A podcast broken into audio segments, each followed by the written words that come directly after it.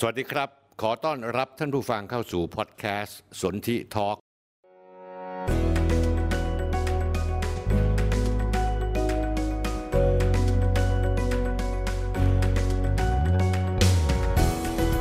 ผมสนธิลิมทองกุลกับบทบาทผู้เท่าเล่าเรื่อง ผมจะเล่าเรื่องต่างๆ ที่ดูไกลตัว ให้ท่านผู้ฟังเข้าใจได้ง่าย ๆ และเห็นภาพทั้งหมดมาติดตามกันนะครับ สวัสดีครับท่านผู้ชมครับ วันนี้เป็นวันศุกร์ที่ 10 กุมภาพันธ์พุทธศักราช 2566 แฟนรายการที่กำลังรับชมสดทางสดที่แอป Facebook YouTube และ TikTok สวัสดีครับ ก็ตอนนี้ร้านซันปังมีสินค้าใหม่นะฮะซันปังที่อยู่บนถนนวิภาวดีข้างๆเอ่อราบหนึ่งของปั๊มปตทนะครับ สินค้าตัวใหม่คือไอศครีมท่านผู้ชม เดี๋ยวผมบอกชื่อเจ้าของนะฮะให้ทราบก็คงจะหัวล้อกันกากเลย คือจริง ๆ แล้วเป็นร้านไอติมของลูกชายของคุณโสพลองค์การ แต่ว่าคุณโสพลองค์การเนี่ยพรรพวกเราเนี่ยเป็นคนที่คุมอยู่ทุกเรื่อง เป็นไอศกรีมเจลาโต้จุดเด่นคือความเข้มข้นของวัตถุดิบ และเนื้อไอศกรีมจะมีเนื้อสัมผัสที่นุ่มเหนียวหนึบ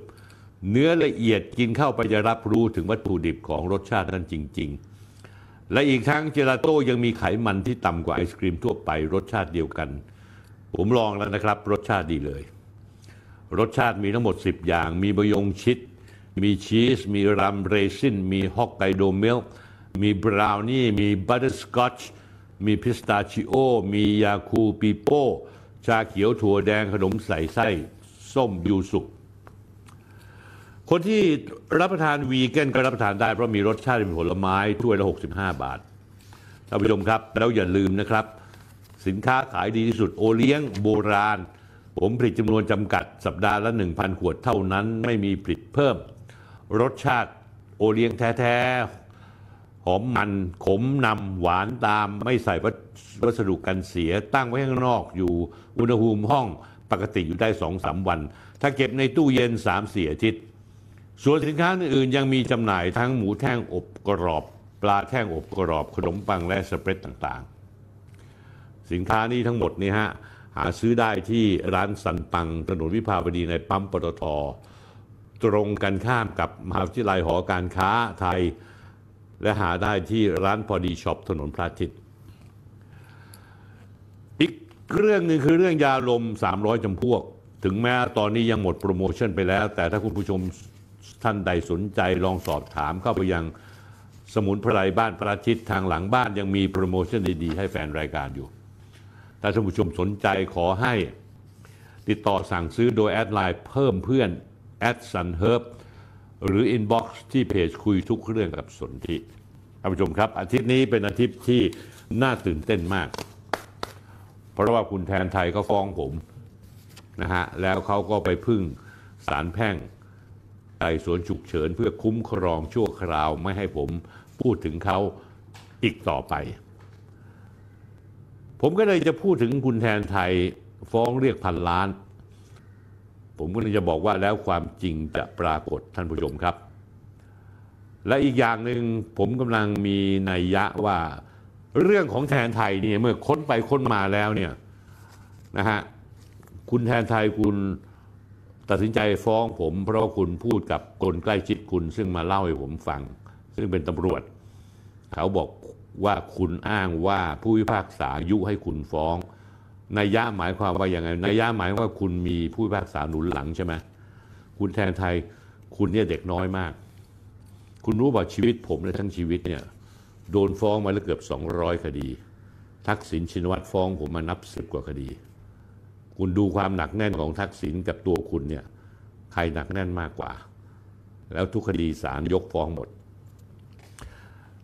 ผมจะทำให้อธิบายท่านผู้ชมฟังว่าคดีแทนไทยนั้นอาจจะเป็นเหมือนลักษณะคดีแบบบอสอยู่ที่วิทยาภาคสองเรื่องที่สองผมจะเล่าเรื่องคนคนหนึ่งชายหนุ่มคนหนึ่ง ซึ่งมีฉายาในวงการว่าไอ้กระจอก ชีวิตเขาเป็นไปได้ยังไง มีมายังไง ท่านผู้ชมลองฟังดู แล้วท่านผู้ชมจะเห็นเบื้องหน้าเบื้องหลังของมัน เรื่องที่สามนะครับ คือเรื่องชีวิตเด็กหลาย ๆ คนเด็กวัยรุ่นเด็กหนุ่มหลายคน ทั้งผู้ชายผู้หญิงนะฮะ ที่ตั้งหน้าตั้งตาทำมาหากินที่ใช้ทักษะความสามารถของตัวเอง ในการที่จะเสนอการบริการหรือเสนอสินค้าต่างๆ สร้างเนื้อสร้างตัวด้วยตัวเอง นะฮะมีอยู่หลายคนเดี๋ยวผมจะให้ดู ไม่ว่าจะเป็นลลิสามโนบาลลีซ่าของเราหรือว่าโปรเมหรือว่าโปรยีน รวมไปจนถึงหลายๆ คน ผมจะเอาชีวิตเขาให้ดูว่าเขาสู้มาอย่างไงทำไมผมต้องพูดเรื่องนี้ เพราะผมจะเปรียบเทียบให้เห็นไอ้คนอีกกลุ่มหนึ่งวัยรุ่นเหมือนกัน แต่บัดซบมาก ใช้เรื่องช่องทางทางกฎหมายทำธุรกิจแบบทุนสีเทานะฮะ ออกมาตลอด แล้วก็อวดร่ำอวดรวย ผมจะเปรียบเทียบให้ดูแล้วผมจะฝากข้อคิดให้ท่านผู้ชมที่ดูเรื่องนี้แล้วเห็นว่าเห็นด้วยกับผมไหม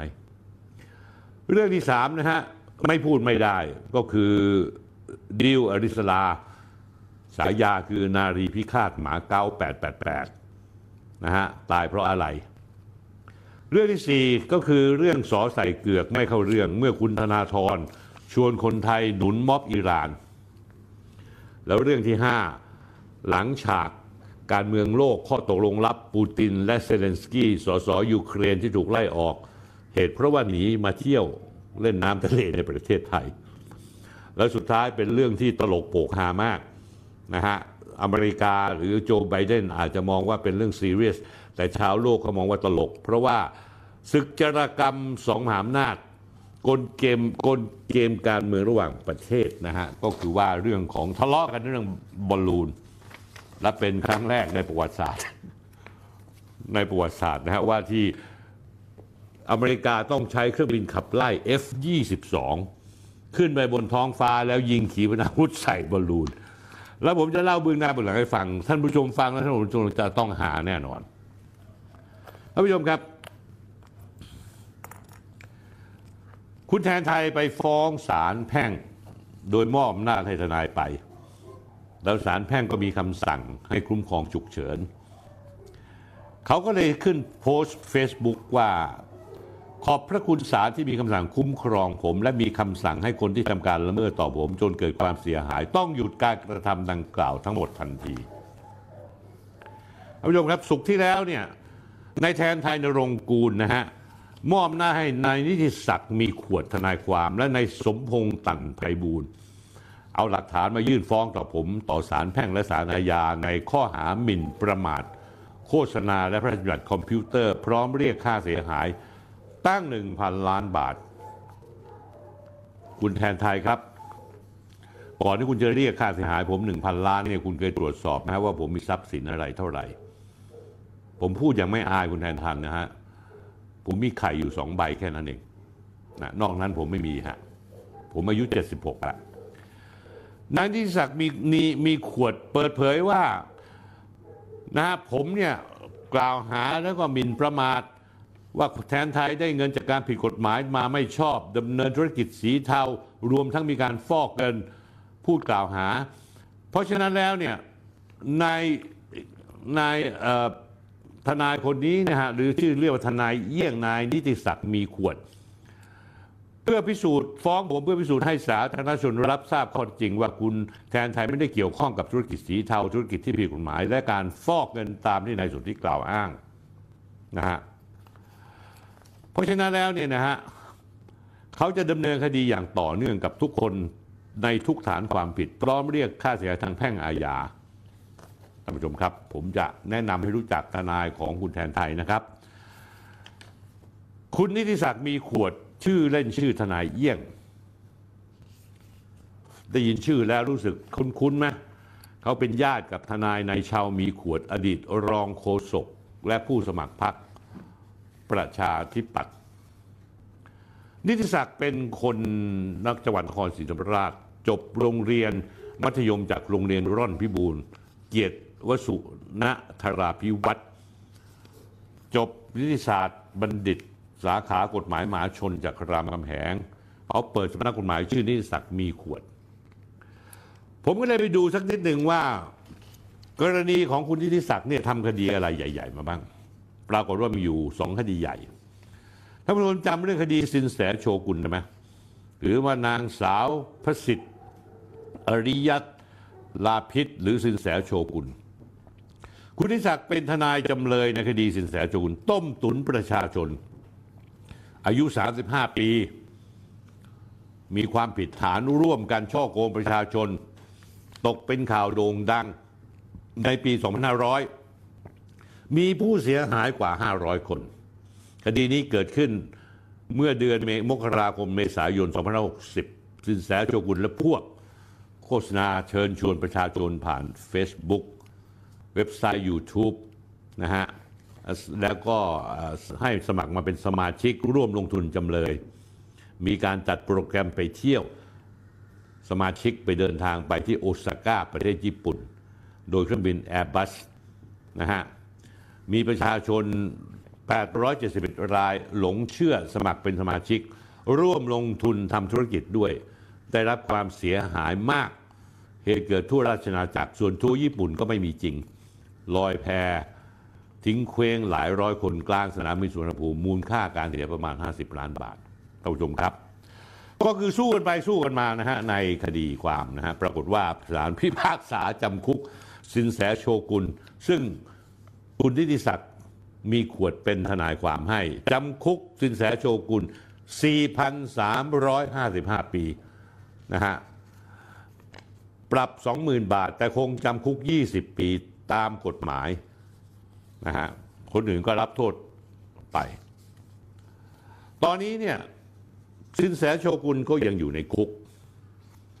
นะฮะคดีที่สองที่คุณทิติศักดิ์เป็น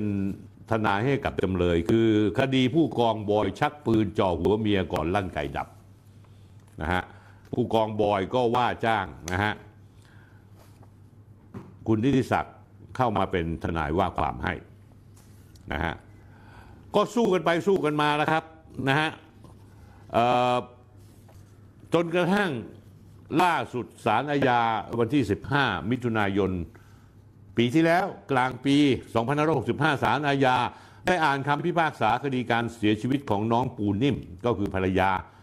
เห็นว่าผู้กองบอยมีความผิดตามประมวลกฎหมายอาญามาตรา 288 ข้อหาฆ่าผู้อื่น ให้ลงโทษจำคุก 20 ปีชดใช้ค่าเสียหาย720,000 บาท นะฮะคุณทิศักดิ์นี่จริง ๆ แล้วเนี่ยลึกๆแล้วแกเคยเป็นทนายความและที่ปรึกษาอย่างใกล้ชิดของพระเอกคนหนึ่งในแวดวงการสีเทา ก็คือคุณเอกยุทธ์อัญชันบุตร ที่ถูกลอบสังหารนะไปเมื่อหลายปีที่ผ่านมานี้นะถ้าจำไม่ผิดนะฮะท่านผู้ชมครับ ผมมีข้อสังเกตคดีแทนไทยฟ้องผมเรียกพันล้าน ผมไม่ได้ตื่นเต้นอะไรเลยแม้แต่นิดเดียวนะฮะชีวิตผมเนี่ยผ่านมาหมดแล้ว คดีความเนี่ยมันตั้งร้อยสองร้อยคดี ไม่รู้สึกอะไรจริง ๆ ด้วยความเคารพศาลแพ่งและท่านผู้พิพากษา ท่านอธิบดีศาลแพ่งครับ คดีในที่ในแทนไทยฟ้องผมเนี่ยผมไม่ได้ประหลาดใจ ชั่วชีวิตการเป็นสื่อมวลชนของผมมา 50 กว่าปี ผมนี่ต่อสู้กับอำนาจรัฐที่ช่อฉน โดนคดีความเป็นร้อยคดี ผมเห็นคำฟ้องแล้ว ผมก็มีความรู้สึกครับว่ามันมีอะไรทำแม่งทำแม่ง มีกลิ่นอะไรผิดปกติ ผิดปกติยังไงจมูกผมไวในเรื่องพวกนี้เพราะผมขึ้นศาลมาเยอะ ผมรู้จักท่านผู้พิพากษาเยอะแยะไปหมดแล้วผมรู้ขั้นตอนพิธีการถ้าแม่งตรงนี้ว่าข้อที่หนึ่งทนายผมแจ้งข้อมูลว่าคดีนี้เมื่อวันศุกร์ที่แล้ววันที่สามกุมภาพันธ์ฝั่งนายแทนไทย ให้ทนายยื่นฟ้องคดีต่อศาลแพ่งในเวลา 10 โมงเช้า แล้วยื่นขอไต่สวนฉุกเฉินทันที ข้อที่สองซึ่งศาลท่านก็เมตตาเมตตา คุณแทนไทยมาก ให้ไต่สวนฉุกเฉิน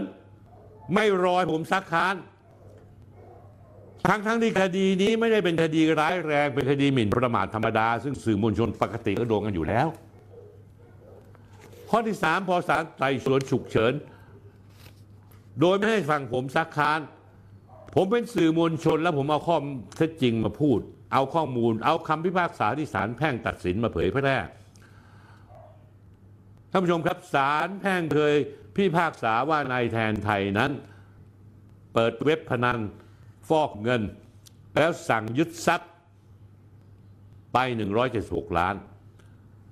ประหลาดท่านผู้ชม ศาลกับมีคำสั่งคุ้มครองในแทนไทย ที่โดนศาลแพ่งพิพากษายึดทรัพย์ แล้วสั่งให้ลบข้อมูลที่ข้าว่าจะเป็นประมาทนายแทนไทยทั้งหมดท่านผู้ชมครับ ข้อที่ 4 เพื่อเป็นข้อเท็จจริงให้ทราบ ข้อมูลที่ศาลแพ่งสั่งคุ้มครองในแทนไทย จะให้ผมลบข้อมูล ผมลบไม่ได้ เพราะรายการนี้ผมไม่ได้เป็นเจ้าของท่านผู้ชมไปดู Facebook คุยทุกเรื่องส่วนที่เอง จะมีชื่อข้างบนว่าบริษัทอนิวสันเป็นเจ้าของ ผมเป็นคนที่รับจ้างออกรายการเท่านั้นเองลิขสิทธิ์อยู่ที่บริษัท เพราะฉะนั้นแล้วท่านคุ้มครองผิดคน ท่านคุ้มครองผิดคนท่านสั่งผิดคน สั่งให้ถอดข้อความสั่งผมไม่ได้ ผมไม่ใช่เจ้าของเพจนะฮะหลักฐานมีหมด ซึ่งผมจะนำสืบ ถ้าผมจำไม่ผิดวันวันเนี้ยช่วงเช้า ทนายผมจะยื่นคำร้องขอไต่สวนฉุกเฉินเช่นกันนะแล้วผมก็จะรอจะรอวันนี้ วันนี้วันศุกร์เนี่ยว่าศาลจะยอมไต่สวนฉุกเฉิน ให้อย่างรวดเร็วเหมือนที่ศาลอนุญาตให้ในายแทนไทยไต่สวนฉุกเฉินอย่างรวดเร็วหรือไม่ ผมฝากท่านที่บดีศาลแพ่งเอาไว้ด้วยนะครับ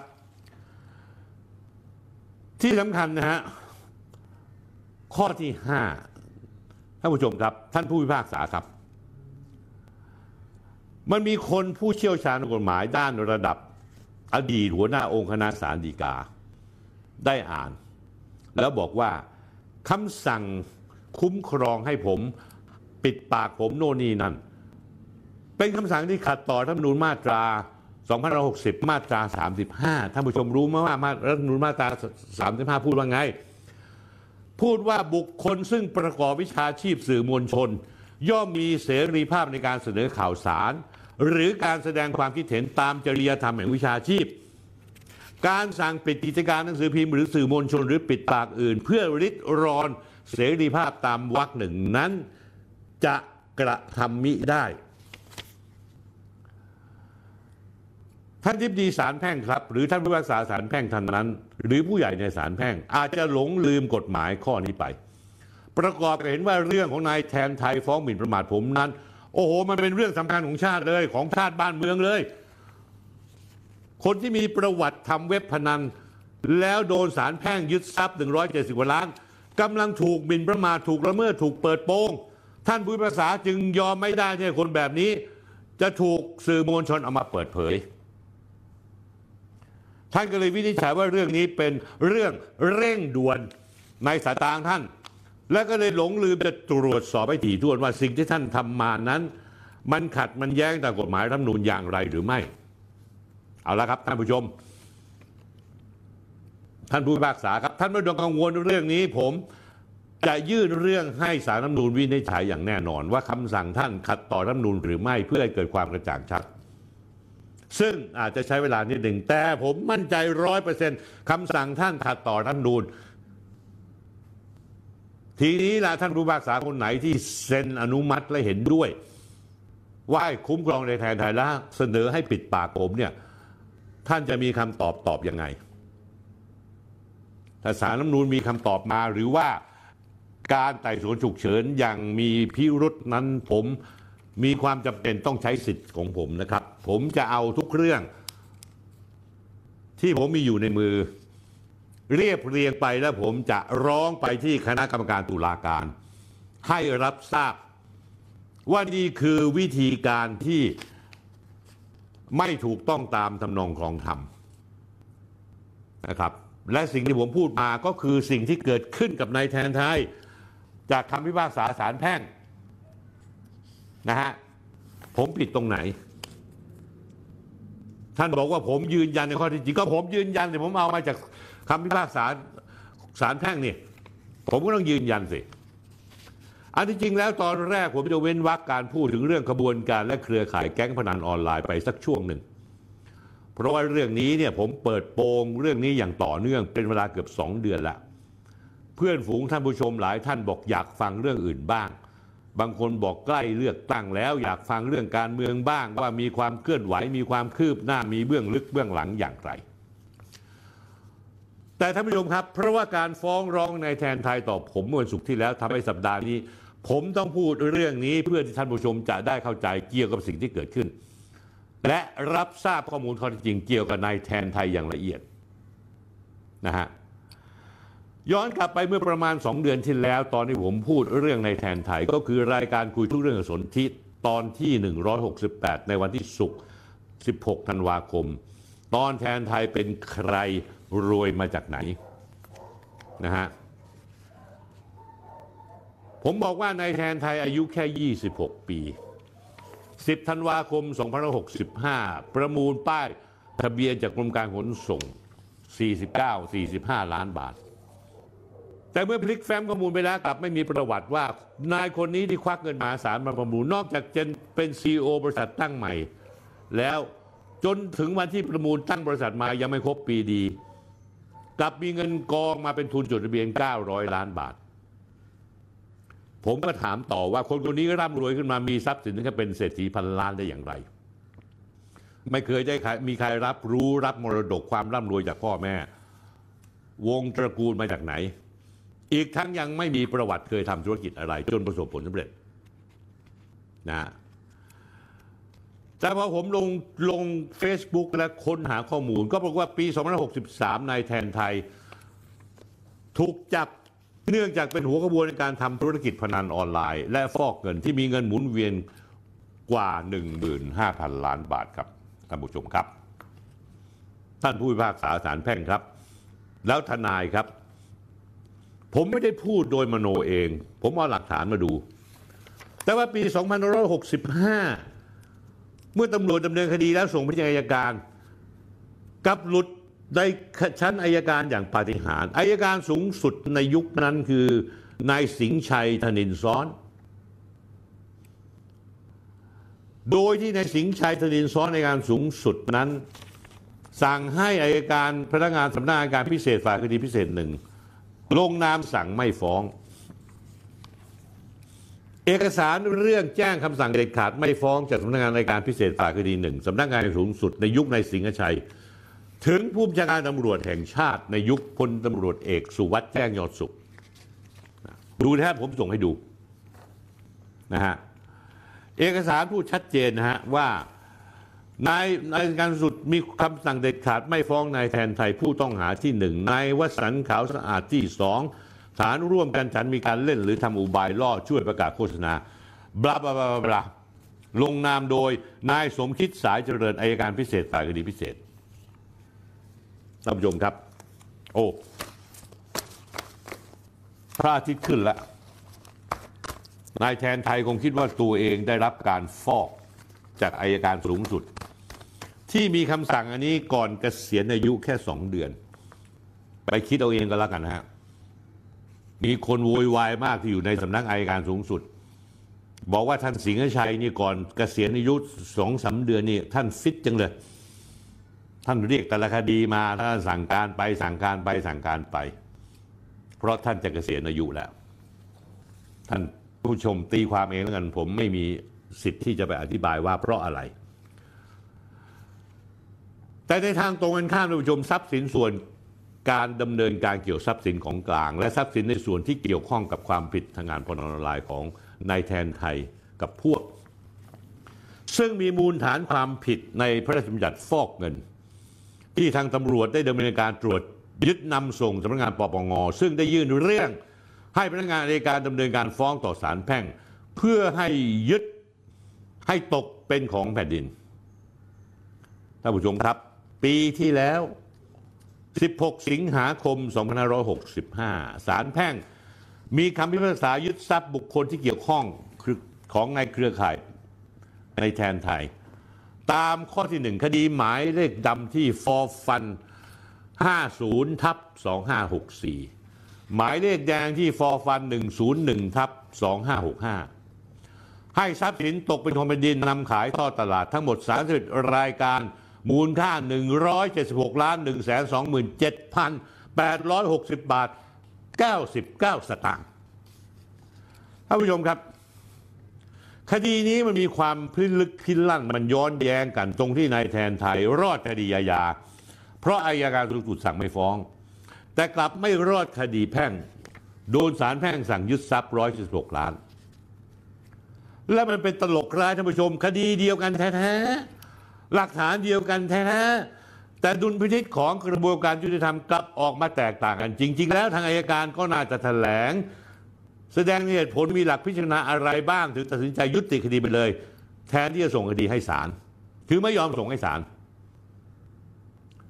ปรากฏว่าอัยการไม่ทำใช้อำนาจที่ตัวเองมีอยู่ สั่งไม่ฟ้อง แล้วส่งกลับไปให้ตำรวจ ตำรวจก็ค้านตามพิธีการว่าไม่เห็นด้วยก็ส่งกลับไปไปชี้ขาดที่อัยการสูงสุด อย่างที่ผมเรียนให้ทราบนะฮะท่านสิงห์ชัยท่านกำลังจะเกษียณอีกสองสาเดือนเอง ท่านเลยตัดสินใจว่าสั่งไม่ฟ้องดีกว่าวะทีนี้ผมก็เลยไม่รู้จะเป็นยังไง เพราะผมก็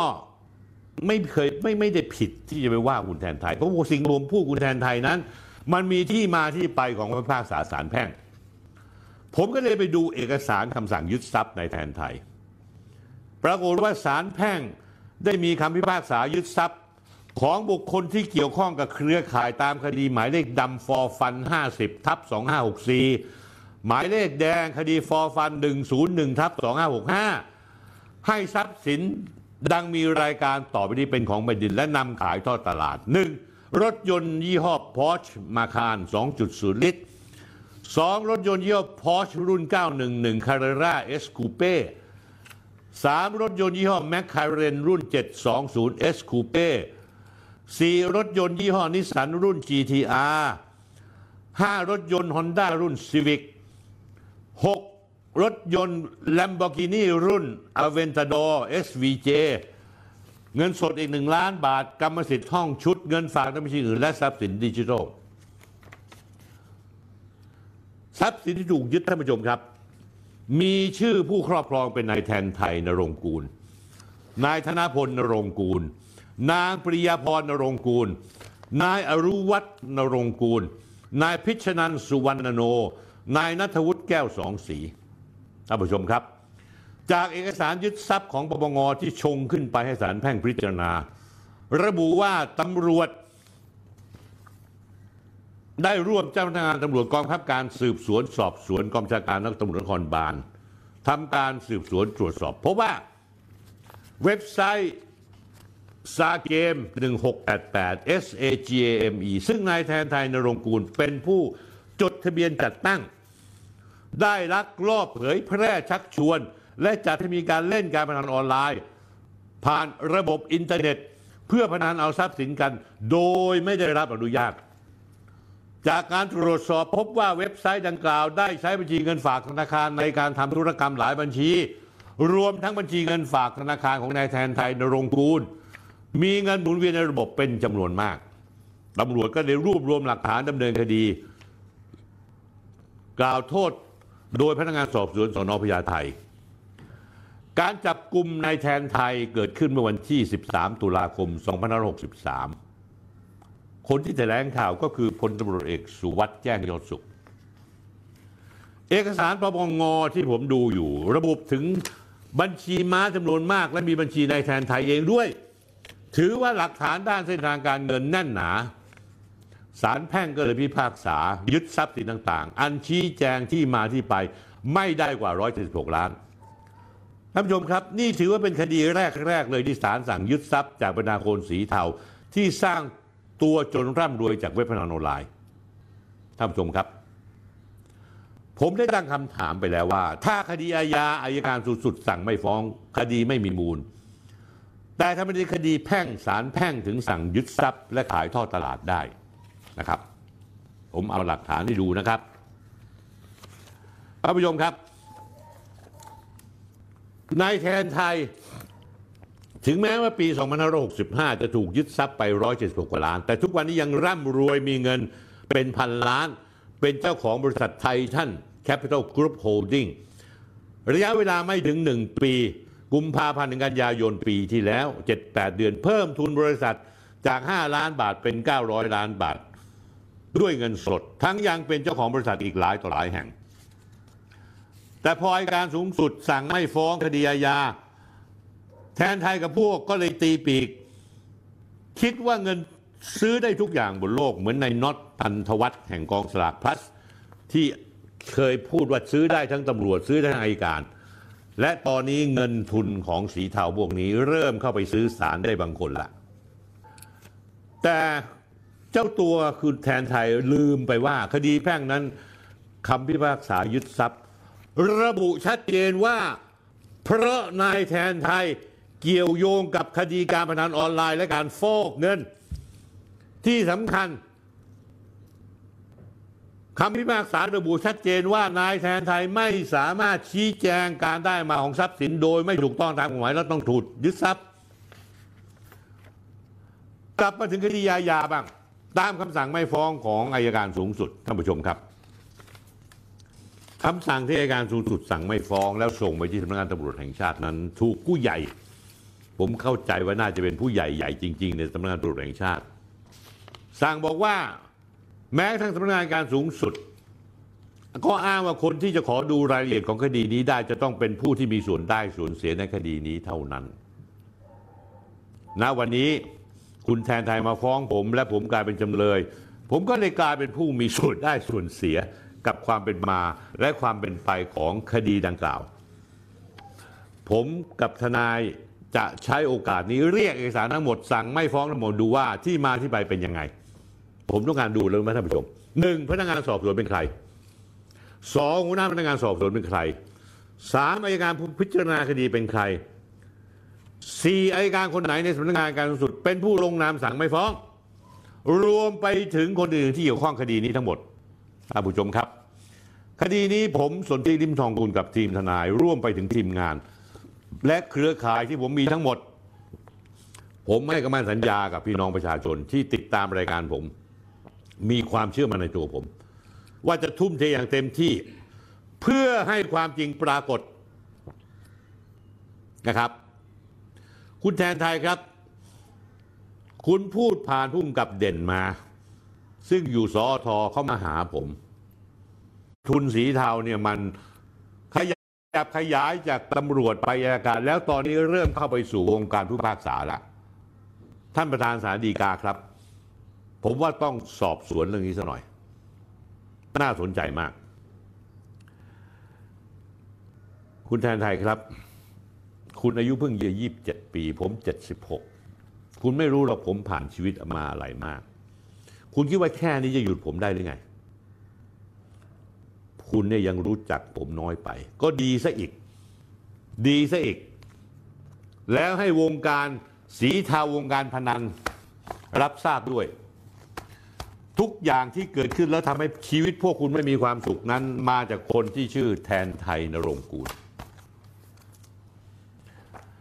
เพลินเพลินมันมีเรื่องที่ผมจำเป็นต้องเอามาพูดนะฮะท่านผู้ชมครับ นี่คือคำพิพากษาสารแพ่งรายละเอียดมีเยอะมาก โคตรสนุกเลย อาทิตย์หน้าผมจะพูดเรื่องนี้ ไม่มีใครมาห้ามได้ เพราะผมเอาคำพิพากษามาพูด ไปสิครับ ไปยื่นขอไต่สวนฉุกเฉิน ขอคุ้มครอง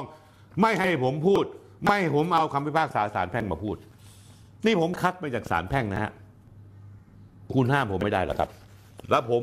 พนันผมให้คำมั่นยาท่านผู้ชมว่า แม่งโคตรมันเลย มันหยดนะฮะวันนี้ผมอยากจะพูดถึงคนที่ไม่ได้เกี่ยวข้องกับพวกคุณเลยแทนไทย แต่ผมจะพูดเพื่อเอามาเปรียบเทียบกับพักพวกคุณ ผมได้ชื่นชมคนรุ่นใหม่มาก รวมถึงเด็กๆ เป็นรุ่นลูกรุ่นหลานของผม ผมอยากยกตัวอย่างมาสักเจ็ดแปดเก้าคนถ้าผู้ชมคงจะคุ้นหน้าคุ้นตาดี คนแรกคือลิสาลิซ่าและลิสามโนบาลอายุ 25 ปี ศิลปินระดับโลก สมาชิกของ Blackpink Girl Group คนที่สองคือเจชนาธิปสรงกระสินธ์อายุ 30 ปี นักฟุตบอลชาวไทย เล่นให้กับทีมคาวาซากิ ฟรอนตาเล่ในเจลีกดิวิชั่นหนึ่งและทีมชาติไทย คนที่สามก็คือแบมแบมกันพิมุกภูวกุลอายุ 26 ปีสมาชิกของ GOT7 Boy Band เกาหลีใต้ คนที่4ชื่อเทนนิสพานิพักวงพัฒนกิจอายุ 26 ปีนักเทควันโดเหรียญทองโอลิมปิก 2020 คนที่ 5 โปรโมกับโปรเมโมริยาและเอริยาจุธานุการ โปรโมอายุ 29 โปรเม 28 คู่พี่น้องนักกอล์ฟมืออาชีพหญิงระดับโลก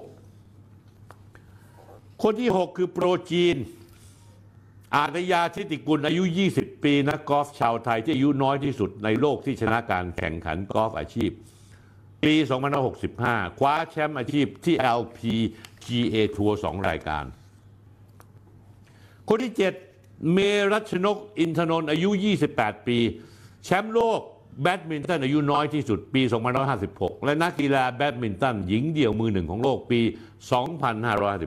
2559 คนที่ 8 คือบัวขาวบัญชาเมฆอายุ 41 นักมวยไทยที่โด่งดังเป็นที่ยอมรับในวงการต่อสู้ระดับสากล โดยเฉพาะในทวีปยุโรปและญี่ปุ่น แม้กระทั่งคนที่ 9 คุณไพโรธร้อยแก้วผู้ก่อตั้ง และผู้บริหารตลาดนัดรถไฟรัชดา จนกลายเป็นตลาดนัดกลางคืนยอดนิยมของกรุงเทพ ท่านผู้ชมครับทำไมผมเอาชื่อคนพวกนี้มา คนที่10เอาอีกคนหนึ่ง คนที่สร้างเนื้อสร้างตัวด้วยสมองและสองมือจริง ๆ ท่านผู้ชม คนที่สิบเชฟเพนนีแบรนด์เพนนีเดอะเชฟที่เปิดร้านเบเกอรี่อยู่ที่ข้างล่างของสยามพารากอนนะฮะเชฟเพนนีตัวเล็กนิดเนี่ยสูงแค่ร้อยห้าสิบเจ็ด จบบัญชีจุฬา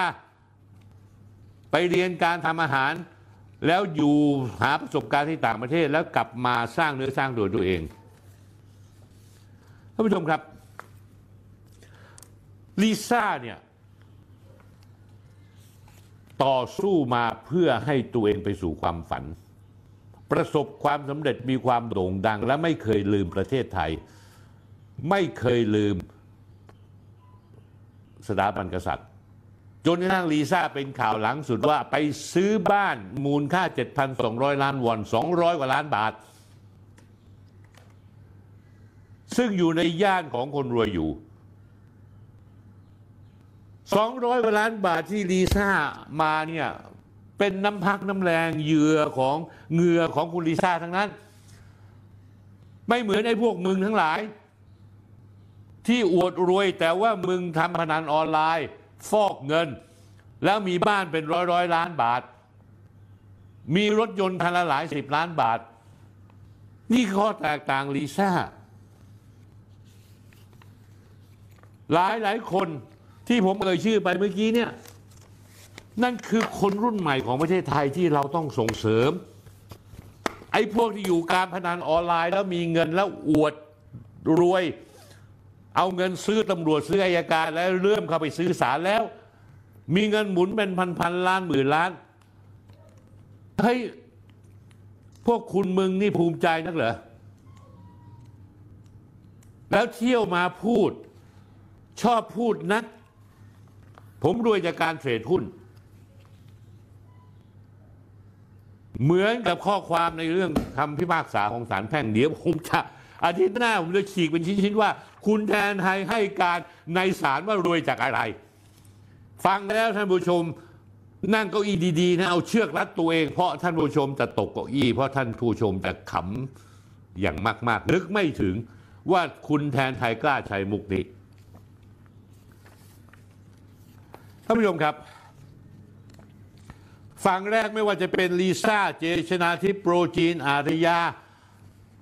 นะฮะ คนที่เปิดตลาดนัดตอนกลางคืน ได้รับความชื่นชมการยอมรับจากคนทั่วโลก รวมไปถึงมวยไทยรุ่นนี้อายุมากกว่านี้ อย่างพวกนี้หน่อยคืออย่างบัวขาวบัญชาเมฆได้รับความชื่นชม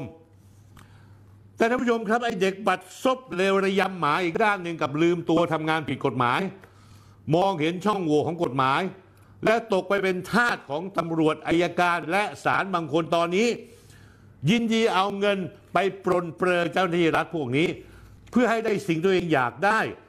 ทำชั่วยังไงก็ยอม และสุดท้ายพอได้เงินได้ทองมาก็เอามาโชว์ออฟท่านผู้ชมคิดว่า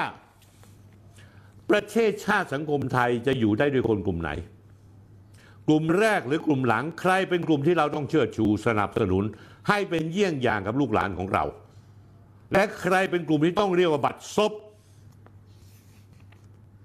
เราเห็นว่าสิ่งที่พวกมันทำที่พวกมันโชว์มันเป็นสิ่งที่ผิด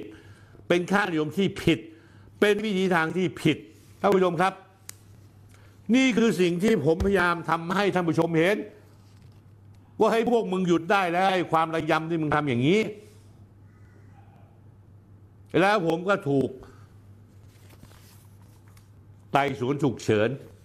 ปิดปากผม โดยไม่ดูข้อเท็จจริงเป็นยังไงท่านผู้ชมครับ ผมจะยื่นคำร้องอยู่แล้ว ทนายยื่นแล้วเช้านี้ระหว่างผมออกรายการนี้ เดี๋ยวบ่ายผมจะรอดูว่าศาลแพ่งจะให้ไต่สวนฉุกเฉินไหม เพื่อยกเลิกการคุ้มครอง ผมอยากรู้เหมือนกันนะฮะท่านผู้ชมคอยติดตามนี้ดี แล้วท่านผู้ชมจะเห็นความยุติธรรมของศาลครั้งนี้ว่ามีจริงหรือเปล่าท่านผู้ชมครับ ผมได้พูดไปตอนต้นว่าคดี แทนไทยจะเป็นบอสอยู่วิทยาตอนสองหรือเปล่า เอางี้ดีกว่าท่านผู้ชม ผมจะสรุปคำพิพากษาศาลแพ่งคดีหมายเลขดำฟอ50ทับ2564 และคดีหมายเลขแดงฟอ101ทับ2565 คดีนี้ศาลแพ่งพิพากษาเมื่อ 16 สิงหาคม คือ 6 เดือนให้หลังจากที่อัยการสูงสุดมีคำสั่งเด็ดขาดไม่ฟ้อง เมื่อวันที่ 8 กุมภาพันธ์ 2565 บทสรุปของคำพิพากษาศาลแพ่งฉบับนี้ คือมีคำสั่งให้ยึดทรัพย์ในแทนไทย และพวกจำนวน 176 ล้าน โดยในคำพิพากษาชี้เห็นว่าคำแก้ตัวและร้องค้านของนายแทนไทย พ่อและแม่นายแทนไทย และผู้เกี่ยวข้องอีก 8 คนนั้นฟังไม่ขึ้นคำ เด็ดคำสั่งเด็ดขาดไม่ฟ้องอายการนั้นไม่เกี่ยวกับคดีแพ่ง ซึ่งอ้างอิงถึงพระราชบัญญัติฟอกเงิน 2542 คำพิพากษาของศาลแพ่งในหน้าที่ 39 ระบุไว้อย่างนี้ท่านผู้ชมครับ ท่านผู้ชมตั้งใจฟังให้ดีๆ แม้อายการสูงสุดได้มีคำสั่งเด็ดขาด ไม่ฟ้องผู้คัดค้านที่หนึ่งก็คือนายแทนไทย ในข้อหาร่วมกันจัดให้มีการเล่น หรือทำอุบาย ล่อช่วยประกาศโฆษณาหรือชักชวน โดยทางตรงหรือทางอ้อม ให้ผู้อื่นเข้าเล่นพนันผ่านระบบอินเทอร์เน็ตโดยผิดกฎหมาย หรือร่วมกันฟอกเงินแล้วก็ตาม แต่พระราชบัญญัติป้องกันและปราบปรามการฟอกเงินพุทธศักราช 2542 เป็นกฎหมายที่กำหนดความผิดเกี่ยวกับการฟอกเงิน ซึ่งมีโทษทางอาญาและมาตรการทางแพ่ง ให้ทรัพย์สินตกเป็นของแผ่นดิน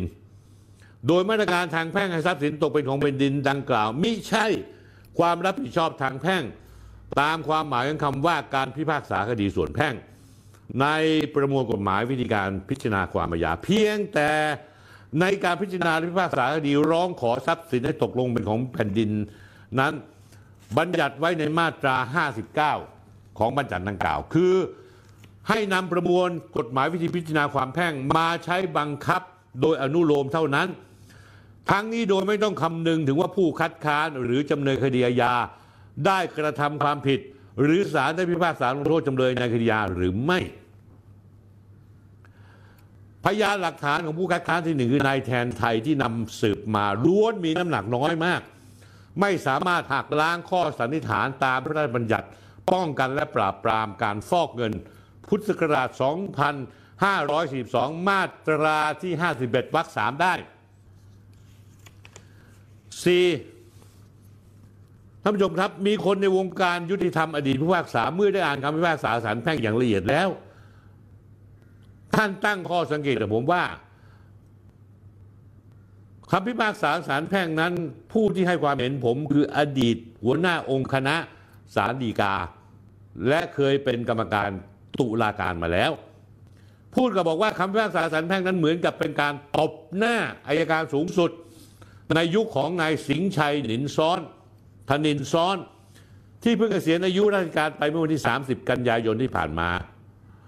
ก่อนหน้าที่เกษียณอายุไปนั้นสำนักงานการสูงสุดมีคำสั่งไม่ฟ้องปล่อยผีเจ้าของเว็บพนันระดับตัวใหญ่ ๆ ไปหลายคน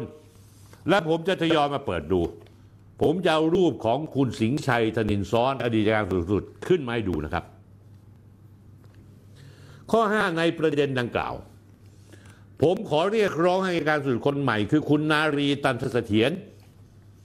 ซึ่งถือว่าเป็นอัยการสูงสุดผู้หญิงคนแรก ออกมาหยิบเรื่องนี้ออกมาทบทวนปัดฝุ่นสมัย ก่อนที่เรื่องนี้จะกลายเป็นคดีบอสอยู่วิทยาภาคสองเพราะจากคำพิพากษาของศาลแพ่งและข้อมูลที่ผมอยู่ในมือนั้น คดีนี้ไม่ได้เกี่ยวข้องและสะท้อนความเลวร้าย เฉพาะแวดวงอาชญากรรมการพนันออนไลน์ แต่ยังเกี่ยวพันไปถึงตำรวจปปงแวดวงอายการและแวดวงศาลบางคน เรียกว่าในทุกระดับชั้นของกระบวนการยุติธรรมตั้งแต่ต้นน้ำยันปลายน้ำเลยไปถึงนักการเมืองบางคนด้วย ข้อ 6 วันในรายการวันนี้ผมขอเปิดไฮไลท์บางส่วนเล็ก ๆ ของคำพิพากษาศาลแพ่งในคดียึดทรัพย์ในแทนไทยกับพวก ตามพระราชบัญญัติป้องกันและปราบปรามการฟอกเงินไม่ดูนะครับ คดีนี้อายการสูงสุดเป็นผู้ร้องโดยนายแทนไทยนรงค์กูล เป็นผู้คัดค้านที่หนึ่งบริษัทแทนไทยอินดัสทรีและบริษัทนรงค์กูลเวิลด์เป็นผู้คัดค้านที่สองและสามผู้คัดค้านที่สี่คือพ่อและแม่นายแทนไทยคือนายอรุอรุวัฒน์นรงค์กูล และนางปริยาพรนรงค์กูล ทั้งสองคนทำงานให้กระทรวงทรัพยากร ธรรมชาติและสิ่งแวดล้อม โดยพ่อนายอรุวัฒน์นรงค์กูลทำงานเป็นลูกจ้างชั่วคราวตำแหน่งช่างสำรวจได้เงินเดือน 17,000 บาท แม่คือนางปริยาพรนรงค์กูลเป็นพนักงานราชการ สังกัดสำนักจัดการที่ดินป่าไม้กรมป่าไม้เงินเดือนตราสูงสุด 25,440 บาทท่านผู้ชมครับศาลบอกว่าจู่ๆพ่อและแม่ในแทนไทยก็มีเงินออมเพิ่มขึ้น 30 ล้านบาทกับ 10 ล้านบาท ภายในระยะเวลาไม่กี่เดือน ขณะที่พ่อไม่มีประวัติการเสียภาษีเลย โดยอ้างว่ารายได้ไม่ถึงปีละ2 0 0 0 0 0บาท ซึ่งศาลไม่เชื่อว่าได้เงินมาถูกต้องตามกฎหมาย จึงถูกยึดทรัพย์ในบางส่วนไปด้วย กลับมาถึงในแทนไทย เขาอธิบายให้ศาลฟังว่าสาเหตุที่ไปเกี่ยวข้องกับเงินทองและความร่ำรวยตัวเองไว้ดังนี้ อ้างว่าชอบทำธุรกิจตั้งแต่อายุ17 เมื่อประมาณปี2556 ในแทนไทยเริ่มขายขนมจีบ และผลิตเสื้อขนมจีบแทนไทยขาย จนประมาณ2558 มีรายได้คงที่หลายแสนบาทต่อเดือน และมีเงินเก็บ จึงก่อตั้งบริษัทผู้คัดค้านที่ 3 คือบริษัทนรงค์กูลเวิลด์จำกัด มีบิดามารดาผู้ถือหุ้นในบริษัท นอกจากนี้แล้วในแทนไทยยังเอาเงินจากธุรกิจขายนมจีบ ธุรกิจขายนมจีบนะครับ ประกอบธุรกิจมาเป็นนายหน้าด้านการตลาด มีรายได้ปีละ 20-30 ล้าน จากนั้นเอาเงินไปลงทุนในธุรกิจขาย ค้าเงินล่วงหน้าและเทรดค่าเงิน Forex ได้กำไรมาตั้ง 334 ล้านบาท นอกจากนี้แล้วนังนำเงินกำไรจากการเทรด Forex ไปลงทุนซื้อขายคริปโตกับบิตครับออนไลน์ ได้กำไรอีกหลายสิบล้านบาทท่านผู้ชมครับ ประเด็นคือสตอรี่ที่มาความร่ำรวยแทนไทยที่เจ้าตัว กล่าวอ้างนั้นคำวินิจฉัยและคำพิพากษาศาลแพ่ง ไม่เชื่อถือ และระบุชัดเจนว่าไม่สมเหตุสมผล นอกจากนี้ยังไม่มีหลักฐานการเสียภาษีด้วย ใจความของศาลแพ่งพูดอย่างนี้ท่านผู้ชม ไหน ๆ ก็ไหน ๆ แล้วครับท่านผู้ชม จะเห็นได้ว่าการลงทุนซื้อขายเงินต่างประเทศล่วงหน้า หรือเทรดค่าเงินระหว่างประเทศ Forex ที่นายแทนไทยกล่าวอ้าง ว่าสามารถทำกำไรในช่วงระยะเวลา 1 ปี 10 เดือนเศษ เป็นเงินสูงถึง 334ล้าน2แสน6,390บาทนั้น เป็นเรื่องเกินความความคาดหมายตามปกติที่บุคคล จะสามารถลงทุนด้วยเวลาไม่นาน แต่ได้กำไรเป็นยอดเงินสูงมากถึง 300 ล้านบาทเศษ แต่ผู้คัดค้านที่หนึ่งคือนายแทนไทย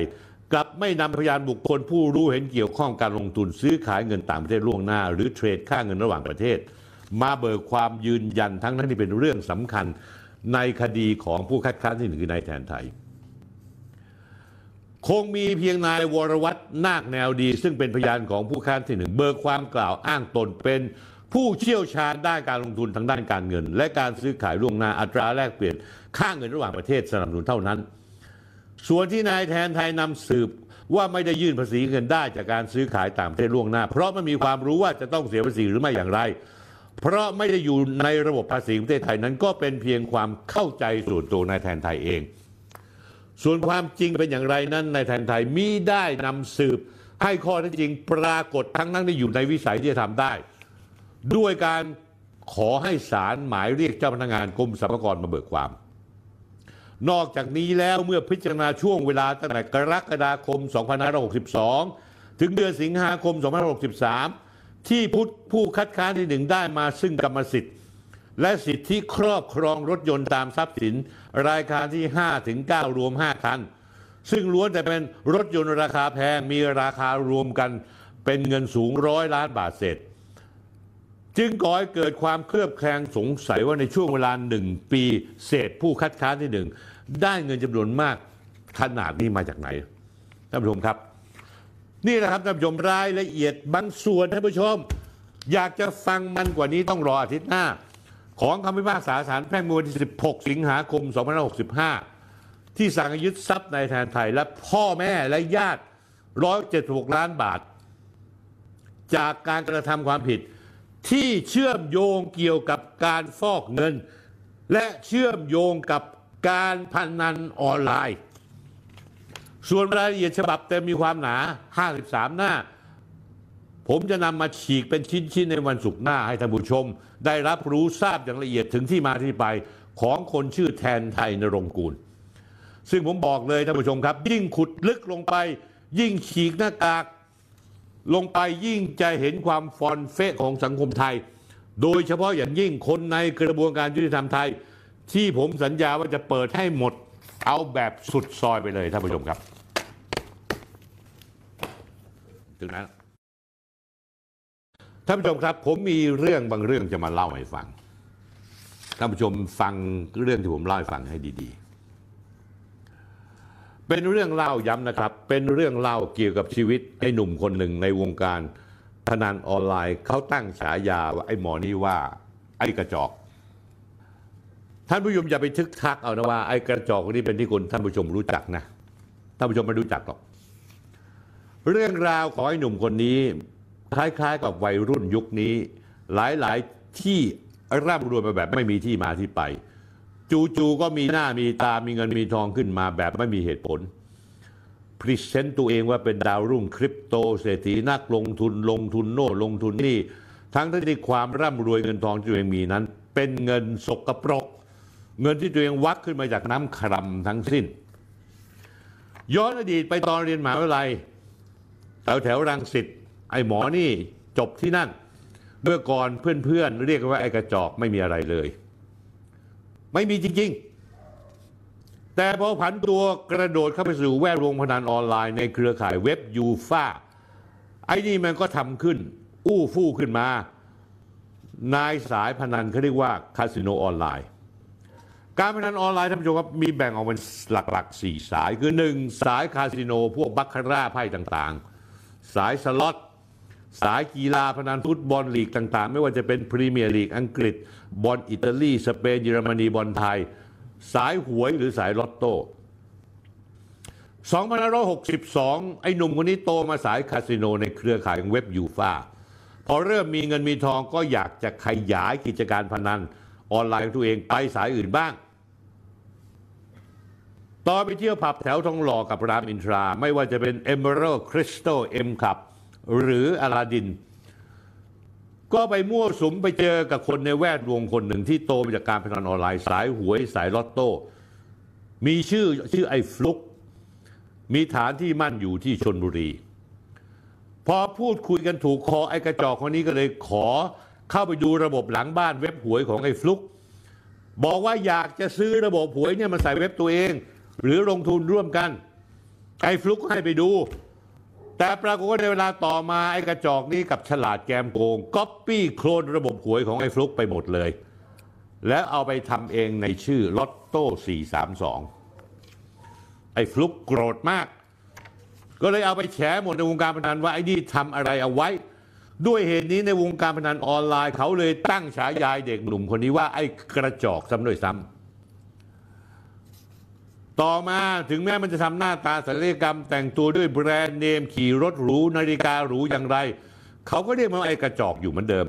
ซึ่งมันก็คงยังโกรธอยู่เหมือนเดิม ปี2563 เว็บพนันของมันโดนตำรวจจับเจ้าตัวเนี่ยท่านผู้ชมครับหนีหัวซุกหัวซุน ไปอยู่แถวตะเข็บชายแดน วิ่งเต้นจ่ายเงินจ่ายทองให้ตำรวจ เยอะแยะไปหมดเพื่อหลุดคดี แต่ไม่สำเร็จ ผอิญเผอิญไปเจอคนคนหนึ่งชื่อกรไอ้กรเนี่ยอ้างตัวว่าอยู่หน้าห้องลุงตู่ซึ่งผมไม่รู้ว่าลุงตู่รู้เรื่องนี้อยู่หรือเปล่า ไอ้กระจอกนี่เอาเงินจ่ายเงินจ่ายทองให้ไอ้กรไปวิ่ง คนในกระบวนการยุติธรรมเพื่อให้หลุดคดี เวลาต่อมาเมื่อไอ้กระจอกมันวิ่งเต้นจนตัวเอง ได้กลับมาได้หลุดคดีทั้งหมดแล้วก็มีตำรวจใหญ่ ระดับยศพลตำรวจโทเข้ามาเป็นหุ้นส่วนพนันออนไลน์มันด้วย จนทุกวันนี้มันถือดีคิดว่าตัวเองไม่มีคดีติดตัว คิดว่าตัวเองเป็นนักธุรกิจถูกกฎหมาย ประวัติขาวสะอาดไร้มนทิน ทั้งนั้นในเบื้องหลังเนื้อตัวมันเต็มไปด้วยขี้เต็มไปด้วยอุจจาระที่มันเหม็นคลุ้งไปหมด ส่วนไอ้ตำรวจไอ้อัยการอยากได้เงินในกระจอกนี้ แม้เห็นขี้เลอะตัวไปหมดอย่างไรก็ตาม เพราะเงินตัวเดียวก็พยายามอวยไอ้กระจอกบอกว่า หล่อมากๆ หล่อมากๆผอมมากๆ นี่คือตำนานเรื่องเล่า ท่านผู้ชมเดาเอาเองก็แล้วกันว่าเป็นใครนะครับท่านผู้ชมครับ ถ้าพูดถึงเรื่องการพนันออนไลน์เนี่ย ถ้าเราไม่พูดถึงน้องดิวอริสราทองบริสุทธิ์นี้ก็รู้สึกจะไม่ได้ เพราะล่าสุดน้องดิวเองเป็นคนชี้เป้าให้ตำรวจว่าพี่น้องสี่บอเป็นเจ้าของเว็บพนันหมาเก้า888ทำ ให้คนไปตามหากันใหญ่ว่าหมายถึงใคร สรุปก็เจอแล้วว่าคุณหนึ่งนั้นคือเบนเดมอนแฟนเก่าดิว 29 มกราคม 2566 ผมได้เปิดโฉมหน้า รายการคุยทุกเรื่องสนธิตอนที่ 174 ผมได้เปิดโฉมหน้าของพี่น้องสี่บอที่เกี่ยวโยงกับเว็บพนันมาเก้า888ให้ชัดๆ แล้วว่าใครเป็นใครและเป็นลูกเต้าเหล่าใคร คนแรกคือนายชัยวัฒน์ ขจรบุญถาวรเบนเดมอน พี่ชายคนโตแฟนเก่าดิว คนที่สองเอกชัยขจรบุญถาวรชื่อเล่นชื่อบอส อายุ 36 ปี คนที่สามคือกิติพงศ์ขจรบุญถาวรชื่อเล่นชื่อบิ๊กอายุ 32 ปี และคนสุดท้ายก็คือร้อยตำรวจเอกคุณากร ขจรบุญถาวรชื่อเล่นชื่อไบรท์ตำแหน่งตอนนั้นคือเป็นรองสารวัตรท่าอากาศยานสุวรรณภูมิตม2ขาออกอายุ 30 ปี ปรากฏว่าวันที่ 3 กุมภาพันธ์2566 ตำรวจไซเบอร์เปิดยุทธการมาเก๊า 888 ปิดค้น 8 จุดทั่วกรุงเทพ ค้นหมดทั้งผับอาเซียย่านมักกะสันคอนโดมิเนียมย่านหรูสุขุมวิทพบว่าเบนซ์เดม่อนว่าจ้างบริษัทเอกชนมาขนของสำคัญรวมทั้งเงินในตู้เซฟออกจากคอนโดหรูย่านสุขุมวิทตั้งแต่วันที่ 2 กุมภาพันธ์เอาไปค้นวันที่3ท่านผู้ชมท่านผู้ชมเชื่อผมไหมพนันกับผมไหม ตำรวจบางคนเป็นคนส่งสาย ให้หมาเก้า888 ว่าเขาจะไปคนเลยนะรีบขนของหนีไป เชื่อผมเลยเอาหัวเป็นประกันเลยพันนันได้ทันทีเลย ผลการจับปุ่มก็ปรากฏจับคนได้ทั้งหมด 32 ราย 6 กุมภาพันธ์ตรวจสอบโกดังที่เก็บรถหรู พบรถหรู Lamborghini Mad Blue Liberty Walk Aventador V2 คันที่ 7 ใน 50 คันทั่วโลกรั้วโลกมี 50 คัน คันนี้เป็นคันที่ 7 เป็นเพียงคันเดียวของในไทยของในเบนเดมอน พี่คนโตม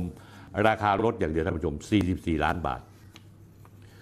ส่วนร้อยตำรวจเอกคุณากรขจรบุญถาวร หรือไบรท์ตำแหน่งรองสารวัตรท่าอากาศยานสุวรรณภูมิตมสองถูกเจ้าหน้าที่ตมจับกลุ่มในฐานความผิดทางวินัย ผิดระเบียบเกี่ยวกับการราชการนะฮะ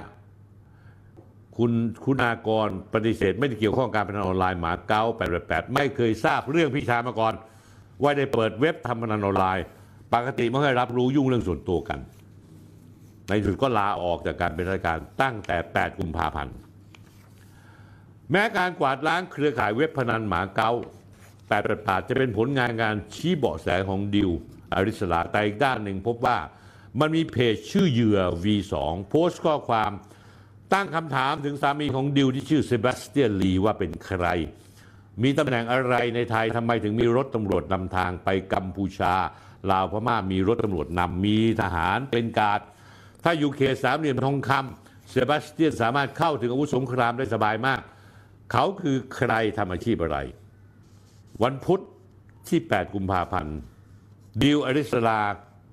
เปิดใจผ่าน Facebook ตัวเองว่าสาระสำคัญก็คือ ที่ออกมาแฉเรื่องเว็บพนันหมาเก้า888 เพราะมีบาดแผลในใจที่พวกเขามีงานแต่งที่ยิ่งใหญ่ จัดงานร่าเริงทั้งในเงินที่ได้มาจากผลประโยชน์ที่ผิดกฎหมาย ขณะที่เธอเองยอมรับว่าเธอมีบาดแผลในใจ รู้สึกหมดศรัทธาในชีวิต ต้องอยู่อย่างหวาดกลัวต้องไปหาหมอกินยาเพราะนอนไม่หลับทุกคืน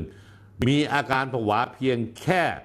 เพราะดิวเดินผ่านคนที่แค่ยกแขนรูปผม จนต้องคอยรักษาพบหมอจิตแพทย์ แต่วันนี้ดิวไม่ใช่คนประเภทนั้นอีกต่อไปละตอนนี้ขอปรึกษาทนายความตรวจสอบเรื่องการโดนทำร้ายร่างกายจิตใจ ถึงเรื่องระยะเวลา และข้อจำกัดทางกฎหมายว่าจะฟ้องร้องได้หรือเปล่า น้องดิวก็เลยโพสต์คลิปชี้แจง เพิ่มเติมว่า ได้วางแผนมาอยู่ไต้หวันในเดือนกันยายน 2565 ที่ผ่านมา กระทั่งช่วงเทศกาลตรุษจีนที่ผ่านมา พอทราบข่าวว่าหนึ่งในครอบครัวสี่บอบิ๊กกิติพงศ์ขจรบุญถาวรเพิ่งมีการมั่น และกำลังจะแต่งงานความทรงจำร้ายๆในอดีตก็ผุดขึ้นมา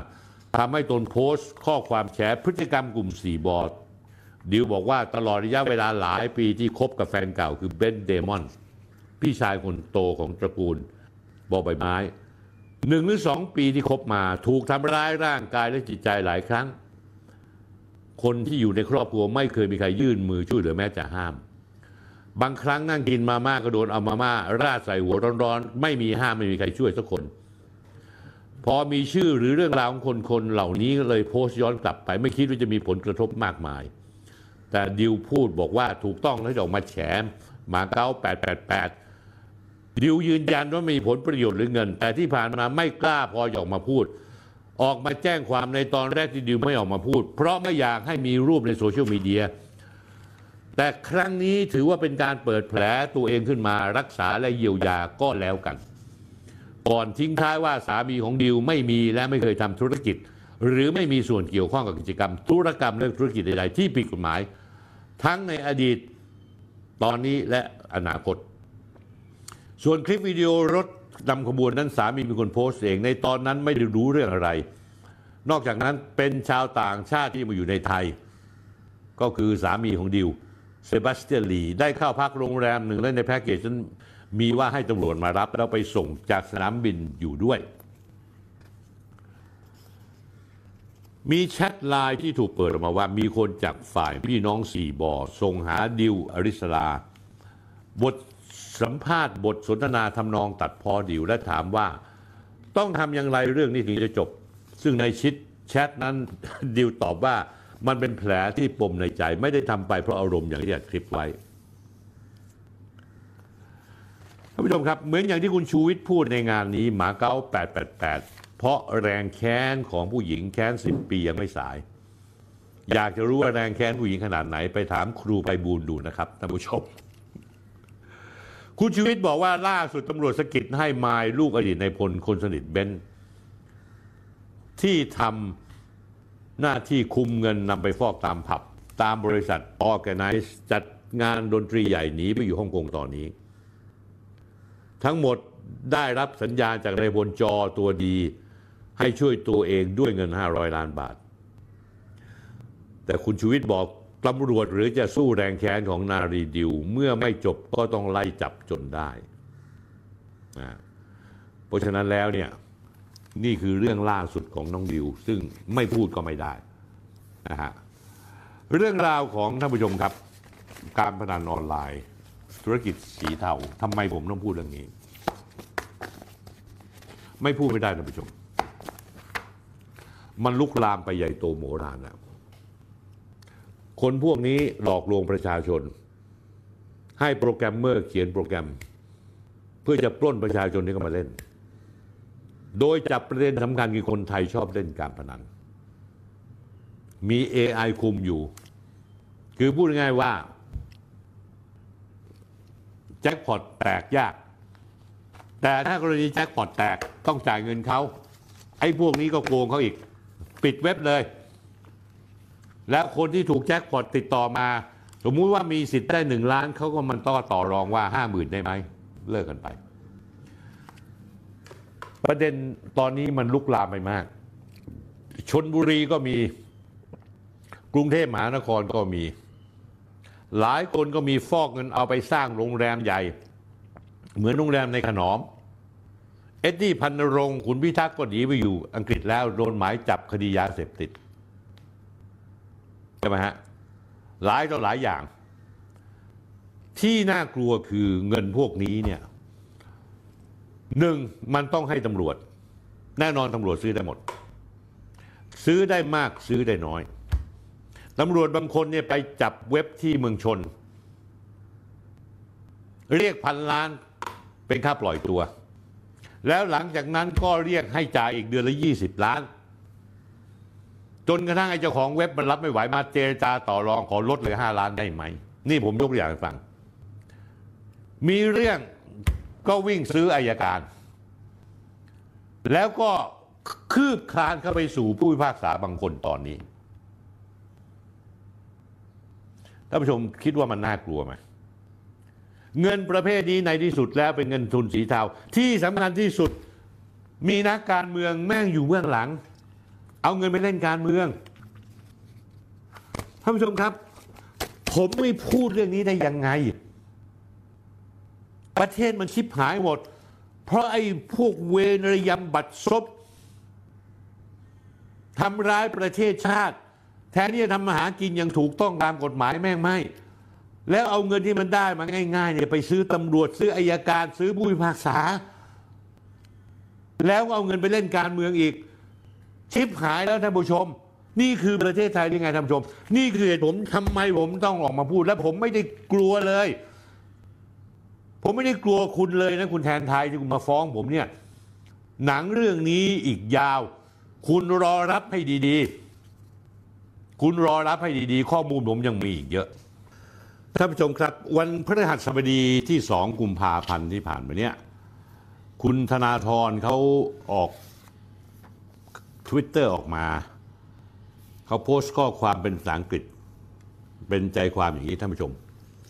คุณธนาธรก็พูดว่าผมขอยืนหยัดเคียงข้างชาวอิหร่านที่กำลังต่อสู้กับเผด็จการในบ้านเกิด เรากำลังต่อสู้ในสรภูมิเดียวกันที่ประเทศไทย พร้อมกับเชิญชวนให้เข้าร่วมเคลื่อนไหวกับผู้ชุมนุมเพื่อเรียกร้องเสรีภาพ โดยการเพิ่มชื่อของคุณไปที่ Twitter และลงชื่อได้ที่เว็บไซต์ change.org Iran Solidarity ปรากฏว่าหลังจากนั้นหนึ่งวันท่านผู้ชมครับ วันศุกร์ที่ 3 มกราคมสถานทูตอิหร่าน Twitter ก็เลยสวนออกมา ตอบกับข้อความในธนาธรว่า ความสัมพันธ์ระหว่างอิหร่านประเทศไทยยาวนานมาถึง 400 ปี แข็งแกร่งมากเมื่อเทียบกับผลกระทบเกมการเมืองและการเลือกตั้งด้วยความเคารพอย่างยิ่งต่อประชาชนในประเทศไทย เรามั่นใจว่าท่าทีทางการเมืองดังกล่าว ไม่อาจจะส่งมีมีมีผลต่อความสัมพันธ์ระดับทวิภาคีของทั้งสองชาติท่านผู้ชมครับ เหตุการณ์ประท้วงในประเทศอิหร่านจนก่อให้เกิดกระแสและแฮชแท็กอิหร่าน solidarity จน Freedom House นะฮะซึ่งเป็นองค์กรของ CIA หยิบยกขึ้นมาสร้างกระแสและนายธนาธรนำเรื่องราวมาเล่นต่อนนั้น เกิดจากเหตุการณ์เสียชีวิตของนาง สาวมาชาอามินี สาวชาวอิหร่านวัย 22 ปีท่านผู้ชมครับ ก่อนที่จะเข้าเรื่องต่อผมจะอธิบายฟังว่า Freedom House คือใคร คือ Freedom House คือองค์กรที่คอยหล่อเลี้ยงกระแสม็อบในอิหร่าน Freedom House ได้ก่อตั้งปี 2484 คศ 1941 หรือเมื่อ 81 ปีที่แล้วโดยนายเวนเดลวิลกี้อดีตผู้สมัคร ชิงตำแหน่งประธานาธิบดีของพรรครีพับลิกัน และนางเอเลนอร์รูสเวลล์ภรรยาของแฟรงกินดีรูสเวลล์อดีตประธานาธิบดีสหรัฐอเมริกาคนที่ 32 ซึ่งดำรงตำแหน่งในช่วงสงครามโลกครั้งที่สอง Freedom House บอกกับตัวเองว่าเป็นคลังสมองหรือที่เขาเรียกว่าทิ้งแท้งตั้งอยู่ที่กรุงวอชิงตันดีซีโดยอ้างตัวว่าเป็นองค์กรไม่แสวงหาผลกำไร แต่ในข้อที่จริงแล้วนี่คือเป็นองค์กรที่ได้รับทุนสนับสนุนจากรัฐบาลสหรัฐ โดยระบุภารกิจของตัวเองว่าตั้งขึ้นมาเพื่อดำเนินการวิจัยและสนับสนุนเกี่ยวกับประชาธิปไตย และเสรีภาพทางการเมือง และสิทธิมนุษยชนท่านผู้ชมครับ เป็นที่รับรู้โดยทั่วกันในแวดวงการทูตวิชาการและ NGO มานานว่า Freedom House นั้นสนับสนุนสิ่งต่างๆ โดยมีวาระซ่อนเร้นคือผลประโยชน์ของสหรัฐอเมริกา ซึ่งเมื่อไปดูเงินทุนที่สนับสนุนการดำเนินการของ Freedom House ก็จะยิ่งชัดเจนว่ารายได้ในแต่ละปีของ Freedom House ว่ากว่า 80-90%นั้นมาจากเงินสนับสนุนของรัฐบาลกลางอเมริกา ในปีที่แล้วปี 2565 Freedom House มีเงินบริจาคเงินรายได้รวมประมาณ 87 ล้านเหรียญดอลลาร์ประมาณ 2,900 ล้านบาท ในจำนวนนี้ท่านผู้ชมครับ 92%คือ 80 ล้านดอลลาร์ เป็นเงินที่รัฐบาลสหรัฐ ยัดใส่ให้ Freedom House เพื่อมาป่วนทั่วโลก เมื่อท่านผู้ชมทราบประวัติศาสตร์ที่มาที่ไปแหล่งเงินทุนและภารกิจ Freedom House แล้ว เราก็จะรู้ว่าต้นตอที่มาที่ไปของเรื่องนี้เป็นยังไงท่านผู้ชม ผมขออธิบายเพิ่มเติมในเรื่องของมัฟในอิหร่านกันหน่อยปีที่แล้ววันที่ 16 กันยายน 2565 เกิดการเสียชีวิตของนางสาวมาชาอามินี สาวอิหร่านวัย 22 ปีหลังจากถูกตำรวจศีลธรรมของอิหร่าน คืออิหร่านเขามีตำรวจศีลธรรม ผู้หญิงหรือผู้ชายคนไหน ไม่ปฏิบัติตามหลักศาสนาอิสลามของอิหร่านนั้นเข้มข้นมาก เขาก็ดำเนินคดีตำรวจศีลธรรมได้ควบคุมตัวนางสาวมามาซาอามินี ไว้ที่กรุงเตหะราน ข้อหาตั้งไว้ก็คือละเมิดกฎเขากำหนดให้ผู้หญิงต้องสวมยีฮับ ให้กำหนดผู้หญิงต้องสวมฮิญาบ หรือผ้าคลุมปกคลุมผมส่งผลให้ทำให้ผู้มีผู้มีชุมนุมเกิดขึ้นอย่างยืดยาวนาน และมีการสลายการชุมนุม ม็อบในอิหร่านดังกล่าวก็เลยถือ ถือว่าเข้าทางอเมริกาและสหภาพยุโรป เพราะว่าเป็นไม้เบื่อไม่เมากับอิหร่านมานานหลายสิบปี ตั้งแต่ช่วงหลังสงครามโลกครั้งที่สองจากการที่ MCIA และ MI6 MI6 ร่วมหัวกันโค่นรัฐบาลแห่งชาตินิยมอิหร่านของโมฮัมหมัดมอสซาเดกนะฮะเนื่องจากว่าขัดผลประโยชน์ของตะวันตกเกี่ยวกับเรื่องสัมปทานน้ำมัน แล้วตะวันตกคือ CIA แล้วก็ MI6 ของอเมริกาของยุโรปและของอเมริกา ก็เลยตั้งพระเจ้าชาปาเลวีขึ้นมาเป็นหุ่นเชิด จนในที่สุดเกิดปฏิวัติอิสลามขึ้นมาในปี 2522 ใครที่ยังไม่ทราบเรื่องนี้ต้องไปย้อนดูได้ ผมเคยพูดรายการคุยทุกเรื่องกับสนที่ออกอากาศเมื่อวันศุกร์ที่ 10 มกราคม 2563 หรือเมื่อประมาณ 3 ปีกว่าที่แล้ว ซึ่งผมเล่าอย่างละเอียดยิบท่านผู้ชมครับ รายการที่ผมพูดแต่ละรายการแต่ละอย่างนั้น ผมพูดล่วงหน้าไว้ แล้วในที่สุดแล้วเมื่อมีเหตุการณ์เกิดขึ้น ถ้าท่านผู้ชมเคยฟังรายการผมพูดล่วงหน้าไว้แล้ว ท่านผู้ชมจะเข้าใจทุกเรื่องที่ผมพูด เพราะว่าผม พูดแบบป่าทั้งป่าให้เข้าใจ เพราะฉะนั้นรายการนี้ไม่ใช่เป็นรายการที่จับเหตุการณ์โดยเฉพาะกิจ เฉพาะตอนนี้ขึ้นมาพูด กลับมาตอนนี้เรื่องปัจจุบันพอมีการเหตุเสียชีวิตของนางสาวมาซาอามินี ทางชาติตะวันตกก็ได้ที ออกแรงยุยงส่งเสริมออกแถลงการประนามรัฐบาลอิหร่าน ออกมาตรการคว่ำบาตรอิหร่านเป็นระยะระยะโดยใช้เครือข่ายทั้งหมดไม่ว่าจะเป็นทางการทูต เวทีต่างประเทศ สื่อมวลชนรวมไปจน NGO ในสังกัดของอเมริกา และยุโรปต่างพร้อมใจกันออกมาถล่มอิหร่าน ประเด็นอยู่ที่ไหนท่านผู้ชม ประเด็นอยู่ที่ว่ากรณีการออกมาสนับสนุนม็อบอิหร่านอย่างเปิดเผย เปิดหน้าครั้งนี้ของคุณธนาธรเนี่ยชี้เห็นอะไรชี้เห็นว่าข้อที่หนึ่งคุณธนาธรจึงรุ่งเรืองกิจประธานคณะก้าวหน้าอดีตหัวหน้าพักอนาคตใหม่ ซึ่งในเวลาต่อมาพักนี้กลายเป็นพักก้าวไกล โดยมีนายพิธาลิมเจริญรัตเป็นหัวหน้าพัก มีศักดิ์นายพิธามีศักดิ์เป็นหลานของนายพดุงลิมเจริญรัตน์อดีตคนใกล้ชิดของทักษิณชินวัตรซึ่งจริงๆแล้วก็คือเป็นมือไม้และเครื่องมือที่รัฐบาลตะวันตกชักใหญ่ โดยกรณีนี้ก็คือ Freedom House ที่เข้ามายุแยงตะแข่งรั่วยุยงส่งเสริมให้เกิดมีความไม่มีสันเสถียรภาพในประเทศต่างๆ ที่เขาต้องการเข้ามาแทรกแซงไม่แตกต่างเลยท่านผู้ชมครับ กับการสร้างแนวร่วมม็อบสามนิ้ว ม็อบชานมมิลทีอ l ไลน์ที่พยายามดึงไทยเข้าไปแทรกแซงร่วมวงความขัดแย้งทางการเมือง ในประเทศต่างๆ ในเอเชียไม่ว่าจะเป็นฮ่องกงไต้หวันพม่าและอื่นๆ ข้อที่สองท่านผู้ชมจำได้หรือเปล่าว่าในปี 2562 นายธนาธรก็เคยทำอย่างนี้มาก่อนทั้งนั้นที่ตอนนั้นนายธนาธรดำรงตำแหน่งเป็นหัวหน้าพักอนาคตใหม่ และสสบัญชีรายชื่อจากประเทศไทย ก็คือพูดง่ายเป็นตัวแทนของประชาชนคนไทยนั่นเอง วันที่เสาร์ที่ 5 ตุลาคม 2562 4 ปีที่แล้ว คุณธนาธรถ่ายภาพร่วมกับนายโจโชหว่องแกนนำกลุ่มประท้วงในเขตบริหารเศรษฐกิจฮ่องกง ระหว่างนั้นก็ได้รับเชิญนิตยสาร The Economist นิตยสาร The Economist ก็อีกอะคืออะไร คือหนังสือที่ทางหน่วยสืบราชการลับของอังกฤษ MI6 เป็นคนที่แบ็กอยู่ข้างหลัง และกลุ่มยูซานิสก็เป็นคนที่แบ็กหนังสือเล่มนี้ ก็คือพูดง่ายเขียนข่าวเพื่อมาสร้างความวุ่นวายและปั่นป่วน ในบรรดาประเทศที่ไม่ยอมสยบ หรือเป็นข้าทาสของตะวันตก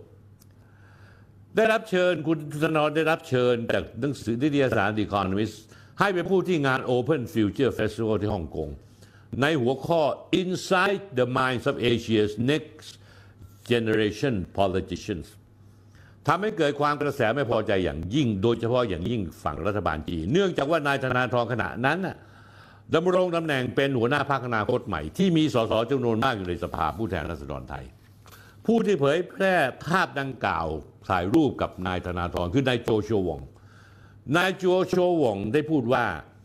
จากความพยายามทำลายกรอบการเมืองเก่าทำให้ เพียงการลงเลือกตั้งครั้งแรกพรรคอนาคตใหม่ก็ได้กลายเป็นพรรคใหญ่อันดับ 3 ได้รับเลือกตัวแทนเข้ามาเป็นสสถึง 80 กว่าที่นั่ง แต่ในเวลาเดียวกันก็ถูกรัฐบาลทหารฟ้องร้องดำเนินคดีในข้อหา สร้างความปั่นป่วนหรือกระด้างกระเดื่องในหมู่ประชาชน และหากมีความผิดอาจจะถูกตัดสินจำคุกนานถึง 9 ปี สะท้อนเห็นถึงอิทธิพลของการถือกำเนิดของผู้อำนาจที่ 3 ในสนามการเมืองของประเทศไทยท่านผู้ชมครับ ข้อความและภาพคู่ดังกล่าวของนายธนาธรและโจชวงทำให้วันที่ 10 ธันวาคม 2562โฆษกสถานทูตจีนในประเทศไทย ได้ออกมาโพสต์เตือนนักการเมืองไทยบางคนก็คือนายธนาธรนั่นเอง อย่าได้แสดงท่าทีเชิงสนับสนุนกลุ่มที่คิดจะแบ่งแยกฮ่องกงออกจากจีน เพราะอาจจะทำให้กระทบกระเทือนต่อมิตรภาพและความสัมพันธ์ระหว่างจีนและไทย ข้อที่สามท่านผู้ชมครับ กรณีของอิหร่านทั้งสารทูตอิหร่านประจำประเทศไทยนั้นตอบกับนายธนาธรแบบนิ่มๆนะพูดชัดเจนว่าความสัมพันธ์ของไทยอิหร่านนั้นมันมี 400 ปีแล้ว เรามั่นใจว่าไม่มีผลส่งผลความสัมพันธ์ระดับทวิภาคีทั้งสองชาติได้ แสดงให้เห็นว่าทางอิหร่านเขารู้เบื้องหน้าเบื้องหลังเล่กล และจุดประสงค์ของนายธนาธรกับกลุ่มก้อนพักการเมืองภายใต้ปีของนายธนาธรว่ากำลังจะทำอะไรอยู่ช่วงนี้ การเลือกตั้ง อ้างเรื่องราวอิหร่านมาเชื่อมโยงกับเรื่องราวในประเทศไทยว่า ผมขอยืนหยัดข้างเคียงชาวอิหร่านที่กำลังต่อสู้กับประเผด็จการในบ้านเกิด เรากำลังต่อสู้ในสรภูมิเดียวกันที่ประเทศไทยท่านผู้ชมครับ ผมก็บอกตรงๆฮะคุณธนาคุณธนาธรคุณไปเสือกอะไรกับเขาเรื่องในบ้านเขาอิหร่านเขาจัดการเรื่องราวในประเทศของเขา เรื่องราวในฮ่องกงไต้หวันประเทศของจีนทิเบตซินเกียงคนจีนเขาจัดการเรื่องเขาเอง คุณนี่นอกจากไม่รู้จักผู้อื่นแล้วยังไม่รู้จักตัวเองเลย ผมไม่อยากจะคิดหรือจินตนาการไปไกลเลยว่า คนเหล่านี้เมื่อก้าวสู่วงโจรอำนาจกุมตำแหน่งการบริหารประเทศแล้ว ประเทศชาติประชาชนคนไทยจะวุ่นวายและต้องเจออะไรอีก เพราะว่าทั้งธนาธรทั้งพิธานั้น สรุปง่ายๆเป็นเครื่องมือของตะวันตก ทำอะไรก็ตามทำตามแนะแนวนโยบายที่ทาง CIA และ MI6 หน่วยสืบได้การรับอังกฤษอเมริกาวางหมากวางกรอบลงให้ทำวันไหนคุณเป็นรัฐบาลประเทศไทย ประชาชนไทยจะวุ่นวายต้องเจออะไรอีก รัฐบาลไทยคงไม่ได้ทะเลาะกับแค่จีนละอาจจะทะเลาะกับรัสเซียเกาหลีเหนืออินเดียพม่ากัมพูชาท่านผู้ชมครับ ถึงวันนั้นอาจจะไม่มีอาจจะมีสถานภาพไม่แตกต่างไปจากรัฐบาลหมาชิวาว่า หรือสัตว์เลี้ยงเชื่องเชื่องให้กับฝรั่งจากอเมริกา หรือชาติยุโรปจูงจมูกให้ซ้ายหันขวาหันประท้วงคว่ำบาตรหรือถูกถูกสั่งให้ไปรบกับชาติไหนเพื่อนบ้านเราชาติไหนคงทำได้ตามใจชอบท่านผู้ชมครับ แต่จะพูดไปคงเปล่าประโยชน์ เพราะถึงเวลานั้นพวกผมคงไม่อยู่ดูแล้ว คงต้องปล่อยให้คนรุ่นหลานผมรับมือและเผชิญชะตากรรมกันเอง ขอยืนยันนะท่านผู้ชมครับ บทบาทของนายธนาธรในพิธาลิมเจริญรัตน์นั้น เป็นบทบาทที่หน่วยสืบราชการลับ CIA ของตะวันตก และ MI6 และรัฐบาลทางตะวันตก ทั้งยุโรปและอเมริกาวางกรอบให้เดินตามท่านยังจำได้ไหมที่ที่นายธนาธรอุตสาห์เดินทางไปต่างประเทศ เพื่อไปพบวุฒิสมาชิกของอเมริกาอย่างเท่จริงๆแล้วก็คือขี้ข้าเขานั่นเองท่านผู้ชมครับ ขี้ข้าเขาจริง ๆ นะฮะเพราะฉะนั้นแล้วผมก็ไม่มีอะไรพูด ผมเป็นเพียงต้องการจะเปิดหน้า ขุดคุยเอาความจริงมาเสนอให้เท่านั้นเองนะครับท่านผู้ชมครับท่านผู้ชมครับ ตั้งแต่วันจันทร์ที่ผ่านมาวันที่ 6 กุมภาพันธ์ 2566 เมื่อทางการจีนได้อนุญาตเพิ่มเติมให้กรุ๊ปทัวร์จีน เดินทางเข้าออกท่องเที่ยวได้ใน 20 ประเทศ ซึ่งรวมทั้งประเทศไทยด้วย ผมได้ข่าวมาว่ากรุ๊ปทัวร์ที่มาประเทศไทยนั้นรัฐบาลจีนออกเงินให้ แต่งานนี้ต้องให้เครดิตกับคุณอนุทินชาญวีรกูลที่ไปรับนักท่องเที่ยวจีนคณะแรกหลังจากเปิดประเทศ 286 คน ที่เดินเข้ามาในประเทศไทยถึงสนามบินสุวรรณภูมิเมื่อวันที่ 9 มกราคมในเวลา 12.15 นท่านผู้ชมครับกลายเป็นว่าคลิปการเดินทางไปรับชาวจีนสนามบินคุณอนุทินนั้น กลายเป็นไวรัลท่านผู้ชมเชื่อไหมคนคลิกเข้ามาอ่านข่าวนี้ถึง 500 ล้านครั้ง จนกระทั่งทางการจีนส่งสื่อหลักมาสัมภาษณ์ ในวันอาทิตย์ที่ 5 กุมภาพันธ์2566 China Media Group สื่อหลักจีนรายงานว่า อนุทินรองนายก ให้สัมภาษณ์พิเศษผู้สื่อข่าวของมีเดียกรุ๊ปในประเด็นเหตุใดไทยจึงมีปฏิบัติต่อนักท่องเที่ยวจีนที่อบอุ่นอย่างมากท่านผู้ชมครับ ผมเคยพูดมาแล้วนะ จีนมีลักษณะนิสัยอย่าง ใครดีกับเขาเขาดีตอบ ส่วนใครกีดกันและเลือกปฏิบัติเขาก็ตอบโต้เช่นกัน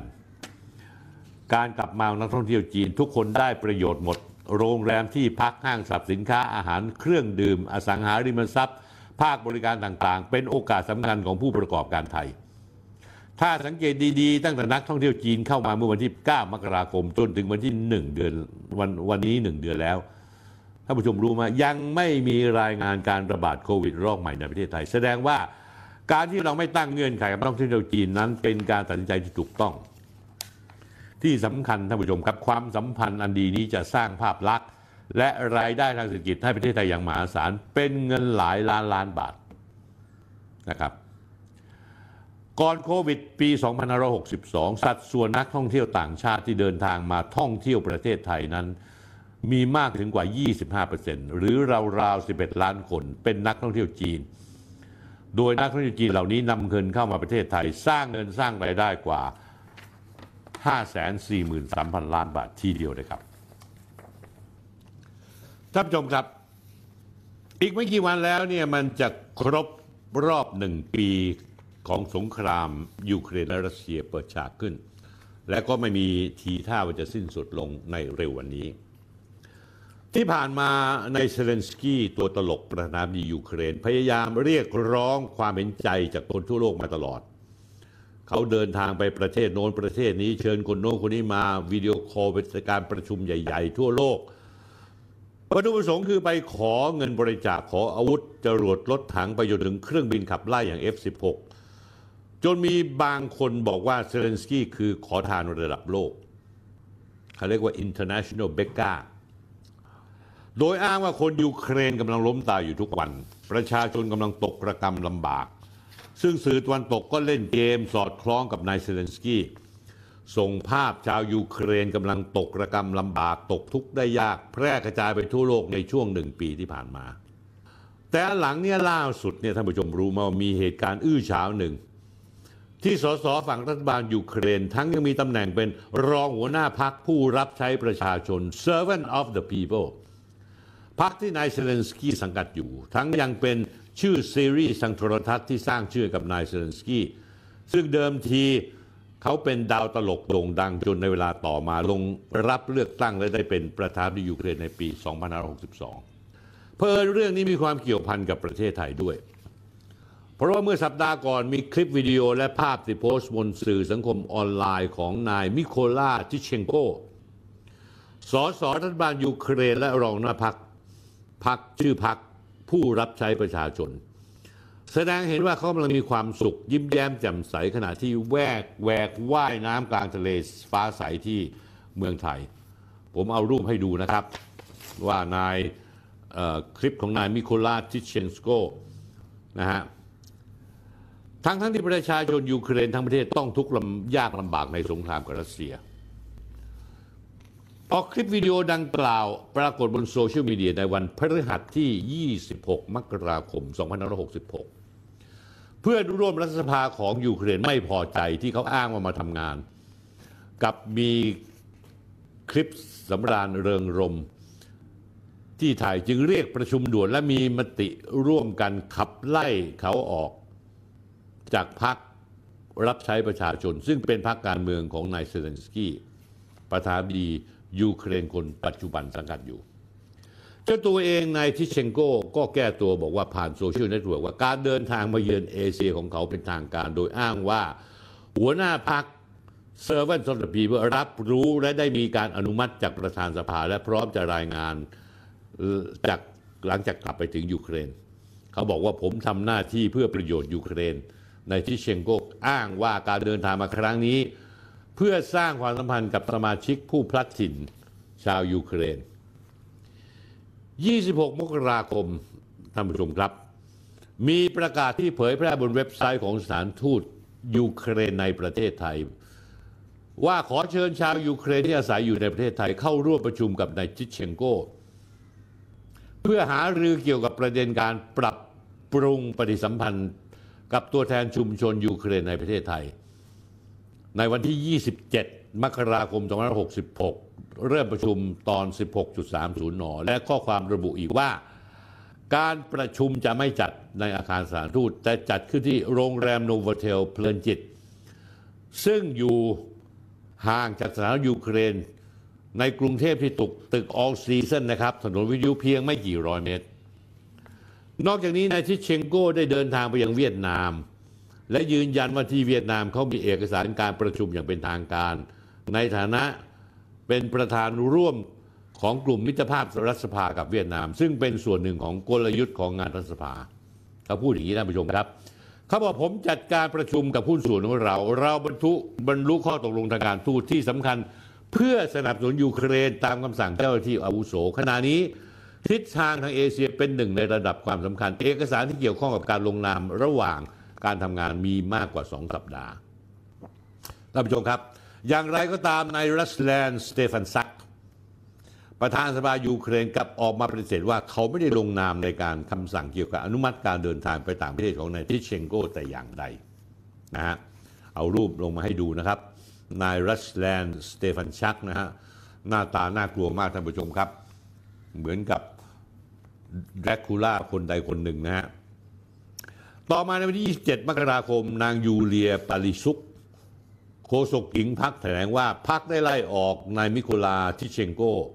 จากตำแหน่งรองประธานสภา นอกจากนี้แล้วนายเดวิดอาราฮามียหัวหน้าพักแสดงปฏิกิริยาต่อการประกาศเดินทางในในทิเชงโกแล้วกล่าวว่าพักกำลังเตรียมการไล่ออกจากตำแหน่งนะครับท่านผู้ชมครับ เรื่องสสยูเครนและรองหัวหน้าพรรคผู้รับใช้ประชาชนนี้เกิดขึ้น เพียงไม่กี่วันภายหลังจากที่สภาความมั่นคง และการป้องกันแห่งชาติยูเครน ประกาศห้ามเจ้าหน้าที่ของรัฐเดินทางไปต่างประเทศ เพื่อวัตถุประสงค์อื่นที่ไม่ใช่เกินการเดินทางเพื่อธุรกิจท่านผู้ชมครับ เราขอย้อนหลังไปเดือนกุมภาพันธ์ 2565 ปีที่แล้ว ช่วงเกิดสงครามยูเครนประธานาธิบดีเซเลนสกี้ได้ออกกฎอัยการศึก ห้ามชาวยูเครนระหว่างอายุ 18-60 ปี เดินทางส่วนตัวออกนอกประเทศ แต่มีชายชาวยูเครนพยายามหลบหนีออกจากยูเครนเพื่อหนีการเกณฑ์ทหาร ออกทางชายแดนของยูเครนช่องทางธรรมชาติพรมแดนฮังการี นอกจุดตรวจ แต่พวกเขามักไม่รอดทุกคนต้องรับโทษกลับไปเกณฑ์อาหาร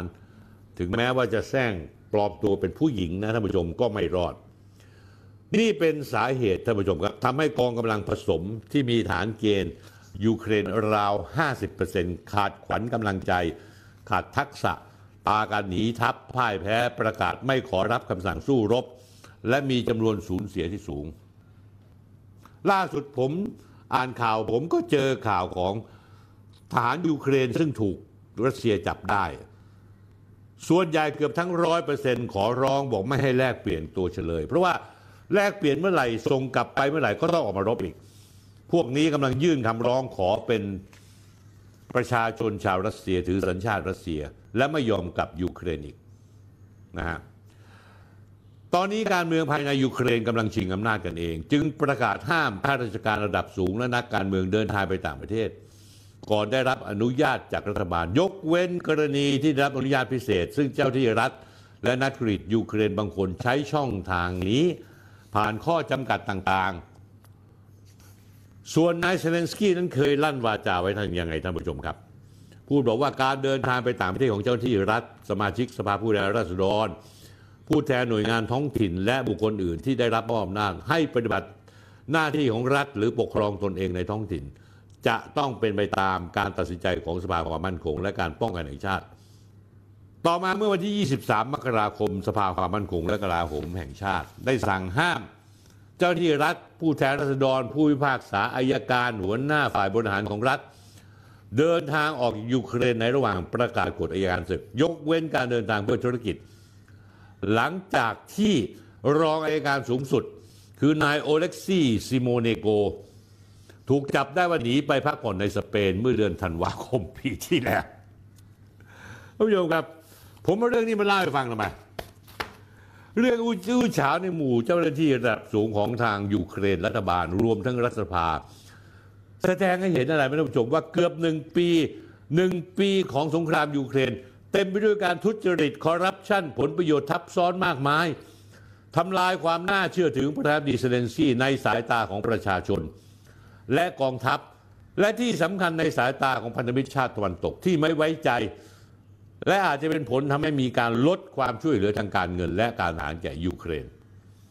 แม้แต่ในอเมริกาก็ยังมีการจัดตั้งหน่วย ติดตามพฤติกรรมเจ้าหน้าที่ยูเครนอย่างใกล้ชิด เมื่อกลางเดือนมกราคม 2566 เป็นคณะทำงานสอบสวนความผิดปกติที่อาจจะเกิดขึ้นได้ ทุกเรื่องในการใช้อาวุธยุทโธปกรณ์ ซึ่งอาวุธยุทโธปกรณ์มีมากที่มาไปถึงยูเครนแล้ว ถูกคนยูเครนเองเจ้าหน้าที่รัฐยูเครนทั้งทหารทั้งนักการเมือง เอาอาวุธพวกนั้นไปขายต่อทำให้ผู้ก่อการร้ายในยุโรป มีอาวุธที่หลุดจากยูเครนไปเยอะ ตลอดจนเงินทองที่อเมริกาช่วยเหลือไป มีข่าวลือหนาหูว่าอายุธอาวุธที่ชาติตะวันตกมอบให้นั้นถูกเอามาขายในตลาดมืดนอกจากนั้นสื่อยูเครนที่เคยปิดปากเงียบยอมเซ็นเซอร์ตัวเอง ที่จะรายงานข่าวเชิงลบของรัฐบาลยูเครนในช่วงหนึ่งปีที่ผ่านมาของสงครามยูเครน เพราะไม่ต้องการให้ดิสเครดิต หรือเป็นบ่อนทำลายความน่าเชื่อถือของรัฐบาลเซเลนสกี้ล่าสุดก็เปลี่ยนแนวของการเสนอข่าวเจาะลึก เรื่องอื้อฉาวของการทุจริตคอร์รัปชันมากขึ้นท่านผู้ชมครับ ข่าวของยูเครนที่ทางตะวันตกเอามาออกนั้น เป็นข่าวที่สื่อมวลชนในประเทศไทย ไม่ว่าจะสถานีโทรทัศน์ทุกช่อง ยกเว้นนิวส์วันและยกเว้นรายการคุยเรื่องสนธิกับหนังสือพิมพ์ทุกฉบับ ยกเว้นในเครือผู้จัดการ พากันกระโดดโลดเต้น ทั้งพิธีกรของสายโทรทัศน์ทุกอันเอารายงานของตะวันตก ซึ่งได้ข้อมูลจากยูเครนด้านเดียวมารายงาน แต่อีกด้านหนึ่งเนี่ยระบุชัดเจนว่าทหารยูเครนตายไปแล้วจากการพิสูจน์จากการหาข้อมูลของหน่วยงานเอกชน นะชื่อที่ชื่อสแตรทฟอร์ด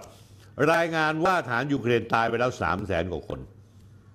และก็เมืองต่างๆ เมืองสำคัญเป็นเมืองที่เขาเรียกว่าเมืองเขาเรียกเครื่องบดเนื้อบักหมุด บักหมุดนี่ทหารกองกำลังผสมของยูเครนและนาโต ติดกับดักอยู่ในเมืองนั้นเป็นหมื่นๆคน และถูกทหารรัสเซียยิงอาวุธยาวถลม่มไม่สามารถส่งข้าวของไปช่วยเหลือได้ อาหารการกินก็ไม่มีน้ำก็ไม่มีใช้ ไฟฟ้าก็ไม่มี มีหลายคนยอมแพ้เดินออกมาแล้วยอมแพ้แล้วหลายคนก็ยังอยู่เฉยๆแต่ไม่สู้ ไม่รู้จะทำยังไง เพราะว่าอาวุธก็ไม่ส่งมา อาหารก็ไม่ส่งมาน้ำก็ไม่ส่งมา บอกให้อยู่ที่นั่น เหมือนกับว่าพวกคุณตายอยู่ที่นั่นเลย อย่าหลุดออกมา อีกเรื่องหนึ่งท่านผู้ชมครับ มันมีข้อตกลงลับๆระหว่างปูติน กับอดีตนายกรัฐมนตรีของอิสราเอลคนก่อนเนทันยาฮูคนปัจจุบัน ที่ชื่อเบนเนตข้อตกลงนี้ก็คือว่าปูตินรับปากว่าจะไม่ฆ่าเซเลนสกี้นะฮะอีกเครื่องซึ่งเป็นหลังฉากของสงครามยูยูเครน ซึ่งถ้าได้ฟังแล้วอึ้งคือวันที่ 5 กุมภาพันธ์ที่ผ่านมาเนี้ยนายนัฟตาลีเบนเน็ตอดีตนายกรัฐมนตรีอิสราเอลเปิดเผยกับสื่ออิสราเอล ช่อง 12 ว่า เมื่อปีที่แล้วระหว่างที่เขาพบกับผู้นำรัสเซียเขาได้รับคำมั่นสัญญาจากนายวลาดิเมียร์ปูติน ประธานาธิบดีรัสเซียว่าจะไม่ฆ่านายวโลดิเมียร์เซเลนสกี้ประธานาธิบดียูเครน ซึ่งนายเบนเดตได้ขอคำมั่นสัญญาจากปูตินว่าจะไม่ฆ่านายเซเลนสกี้ใช่ไหมนายเบนเดตเขาเปิดเผยว่าเขาเดินทางไปมอสโกเมื่อปี เดือนมีนาคม 2565 หลังสงครามประทุเมื่อช่วงปลายเดือนกุมภาพันธ์ 2565 เขาไปทำไม เขาไปต้องการเป็นคนกลางข้อในข้อตกลงหยุดยิงเบื้องต้นระหว่างรัสเซียยูเครน แต่ประสบความล้มเหลว เดินทางไปครั้งนั้นของนายเบนเน็ตได้รับการขอร้องจากเซเลนสกี้ให้เดินทางไป ในเวลานั้นท่านผู้ชมครับกองกำลังรัสเซียที่ล้อมกรอบกรุงกรุงเคียฟมีรายงานว่า นายเซเลนสกี้นั้นซ่อนตัวอยู่ในสถานที่ซึ่งไม่เป็นที่เปิดเผยแห่งหนึ่ง ในช่วงเวลาการพบปะหารือทางนายเบนเน็ตบอกว่าผู้นำยูเครนได้มอบหมายหน้าที่ให้เขา ไปขอรับประกันความปลอดภัยจากปูตินว่าเซเลนสกี้จะไม่ถูกปูตินลอบสังหาร นี่คือความขี้ขลาดตาขาวของนายเซเลนสกี้ซึ่งไม่มีใครรู้มาถูกเปิดเผยโดยนายเบนเน็ต ซึ่งเป็นอดีตนายกรัฐมนตรีของอิสราเอลซึ่งบินไปที่มอสโกเพื่อเจรจากับวลาดิเมียร์ปูติน เบนเน็ตเขาถามปูตินว่าอย่างนี้ คุณจะฆ่าเซเลนสกี้หรือไม่ ซึ่งปูตินตอบว่าไม่ เมื่อนายเบนเน็ตถามต่อให้นายปูตินให้คำมั่นสัญญาว่าจะไม่สังหารเซเลนสกี้นายปูตินก็รับปากตามนั้น นายเบนเน็ตเบนเน็ตเล่าต่อว่าหลังจากคุยปูตินเขาก็โทรศัพท์ไปหาเซเลนสกี้ในทันทีหลังจากนั้น แล้วบอกนายเซเลนสกี้ว่าปูตินจะไม่ฆ่าคุณ พอเซเลนสกี้ได้รับคำยืนขอคำยืนยันอีกครั้งเบนเน็ตก็บอกเขาไปว่า มั่นใจได้ร้อยเปอร์เซ็นต์เลยว่าปูตินจะไม่ฆ่าคุณ เพราะว่าคนอย่างปูตินเป็นคนที่มีสัจวาจา และไม่เคยกลับคำเพียงสองชั่วโมงกว่าเท่านั้นนะหลัง หลังจากนั้นแล้วหลังจากได้คำมั่นคำมั่นสัญญาจากนายเบนเน็ตแล้วว่าปูตินจะไม่ฆ่าตน เซเลนสกี้ก็ได้โพสต์วิดีโอจากทำเนียบประธานาธิบดีในกรุงเคียฟอวดอ้างอวดอ้างจริง ๆ โอ้ไอหมอนี่นี่ผมไม่รู้จะพูดยังไงกับมัน ว่าเขาไม่ได้หลบซ่อนและผมไม่กลัวหน้า ไม่กลัวหน้าใดไหนทั้งสิ้น คลิปตะวันคลิปดังกล่าวถูกสื่อตะวันตกนำไปกระจายต่อ แล้วสรรเสริญเปรียบเปรยว่าเซเลนสกี้เหมือนแจ็คผู้ฆ่ายักษ์กำลังท้าทายยักษ์อย่างในปูติน แต่ไม่มีใครทราบจนกระทั่งเมื่อสองวันนี้เอง จากนายเบนเดตว่าวันนี้เนี่ยนายเซเลนสกี้ได้ขออนุญาตจากขออนุญาตปูตินโดยผ่านนายเบนเดตนะฮะสำหรับเปิดเผยตำแหน่งที่อยู่ของเขาก่อนจะเผยแพร่คำแถลงก็คือว่า เขาจะเปิดเผยคำแถลงแล้วขออนุญาตว่าเขาอยู่ที่นี่นะ อย่าฆ่าเขานะ แล้วก็แถลงอย่างยโสหัง เบนเนตและเรียกปูตินว่าเป็นคนฉลาดและหลักแหลม และผู้สนับสนุนของประชาชนชาวยิว อย่างไรก็ตามเขาบอกอักอักกับกริยาของผู้นำรัสเซียเย็นชาทันที เมื่อพูดถึงเซเลนสกี้และเจ้าหน้าที่ของเขากลุ่มบุคคลที่ปูตินให้คำจำจำกัดความว่าเป็นนาซี และผู้กระหายสงคราม คำสัมภาษณ์ของเบนเน็ตกับสถานีโทรทัศน์ช่อง 12 ของอิสราเอลมีขึ้นหลังจากโฆษกกระทรวงการต่างประเทศ ฝรั่งเศส ยืนยันว่าการพูดคุยทางโทรศัพท์ ส่วนใหญ่ระหว่างนายเอ็มมานูเอลมาครอง หรือในครองแครงของผมเนี่ยประธานาธิบดีฝรั่งเศสในปูตินเป็นไปตามคำขอร้องของเซเลนสกี้ก็คือ ไอ้เซเลนสกี้ตัวตลกเนี่ยมันกลัวตายจะตาย อยากยุติสงคราม แต่ยโสหัง วานให้ในประเด็นมาถามว่าเฮ้ยปูตินจะฆ่ากูหรือเปล่า ติดต่อให้มาครองให้พูดต่อพูดจากับรัสเซียโดยพูดแทนตัวเขา อย่างไรก็ตามในฐานะผู้นำของฝรั่งเศสและอิสราเอลนำสารของเขาไปยังมอสโก ตัวเซเลนสกี้เองก็ประกาศสอต่อสาธารณะว่าเขาไม่เคยพูดคุยกับปูติน และห้ามเจ้าหน้าที่ที่มีส่วนเกี่ยวข้องในการเจรจาใด ๆ กับผู้นำรัสเซีย ท่านผู้ชมครับนี่แหละครับท่านผู้ชม หลังฉากการเมืองโลกโฉมหน้าที่แท้จริงนักการเมืองที่มีอยู่ทั่วโลก ซึ่งจริง ๆ แล้วท่านผู้ชมครับ ไม่มีนักการเมืองคนในโลกจะเป็นผู้รับใช้ประชาชนทำตัวเป็นเจ้านายประชาชนมากกว่าด้วยกันทั้งนั้น ส่วนของของผมเนี่ยขอจบด้วยประโยคเด็ดในซีรีส์ตลกเสียดสีที่นายเซเลนสกี้เคยเล่น ในเรื่อง Servant of the People ข้ารับใช้ประชาชน คุณเซเลนสกี้พูดอย่างนี้ท่านผู้ชม คุณเข้าใจไหมว่ามันมีไม่มีอะไรให้เลือก เรากำลังเลือกไอ้สารเลวสองคนมันเป็นอย่างนี้มา 25 ปีแล้ว รู้ไหมอะไรที่น่าสนใจที่สุด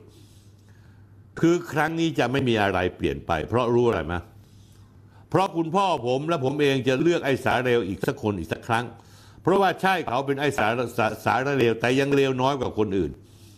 จากนั้นไอ้สารเลวพวกนี้ขึ้นสู่อำนาจแล้วจะขโมยและขโมยและขโมย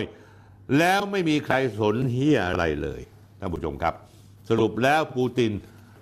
ออกรายการเล่นซีรีส์แล้วก็ใช้วาจาอันที่น่าสนใจ น่าประทับใจสนุกมากในที่สุดก็คือด่าตัวเองนั่นเองท่านผู้ชมครับ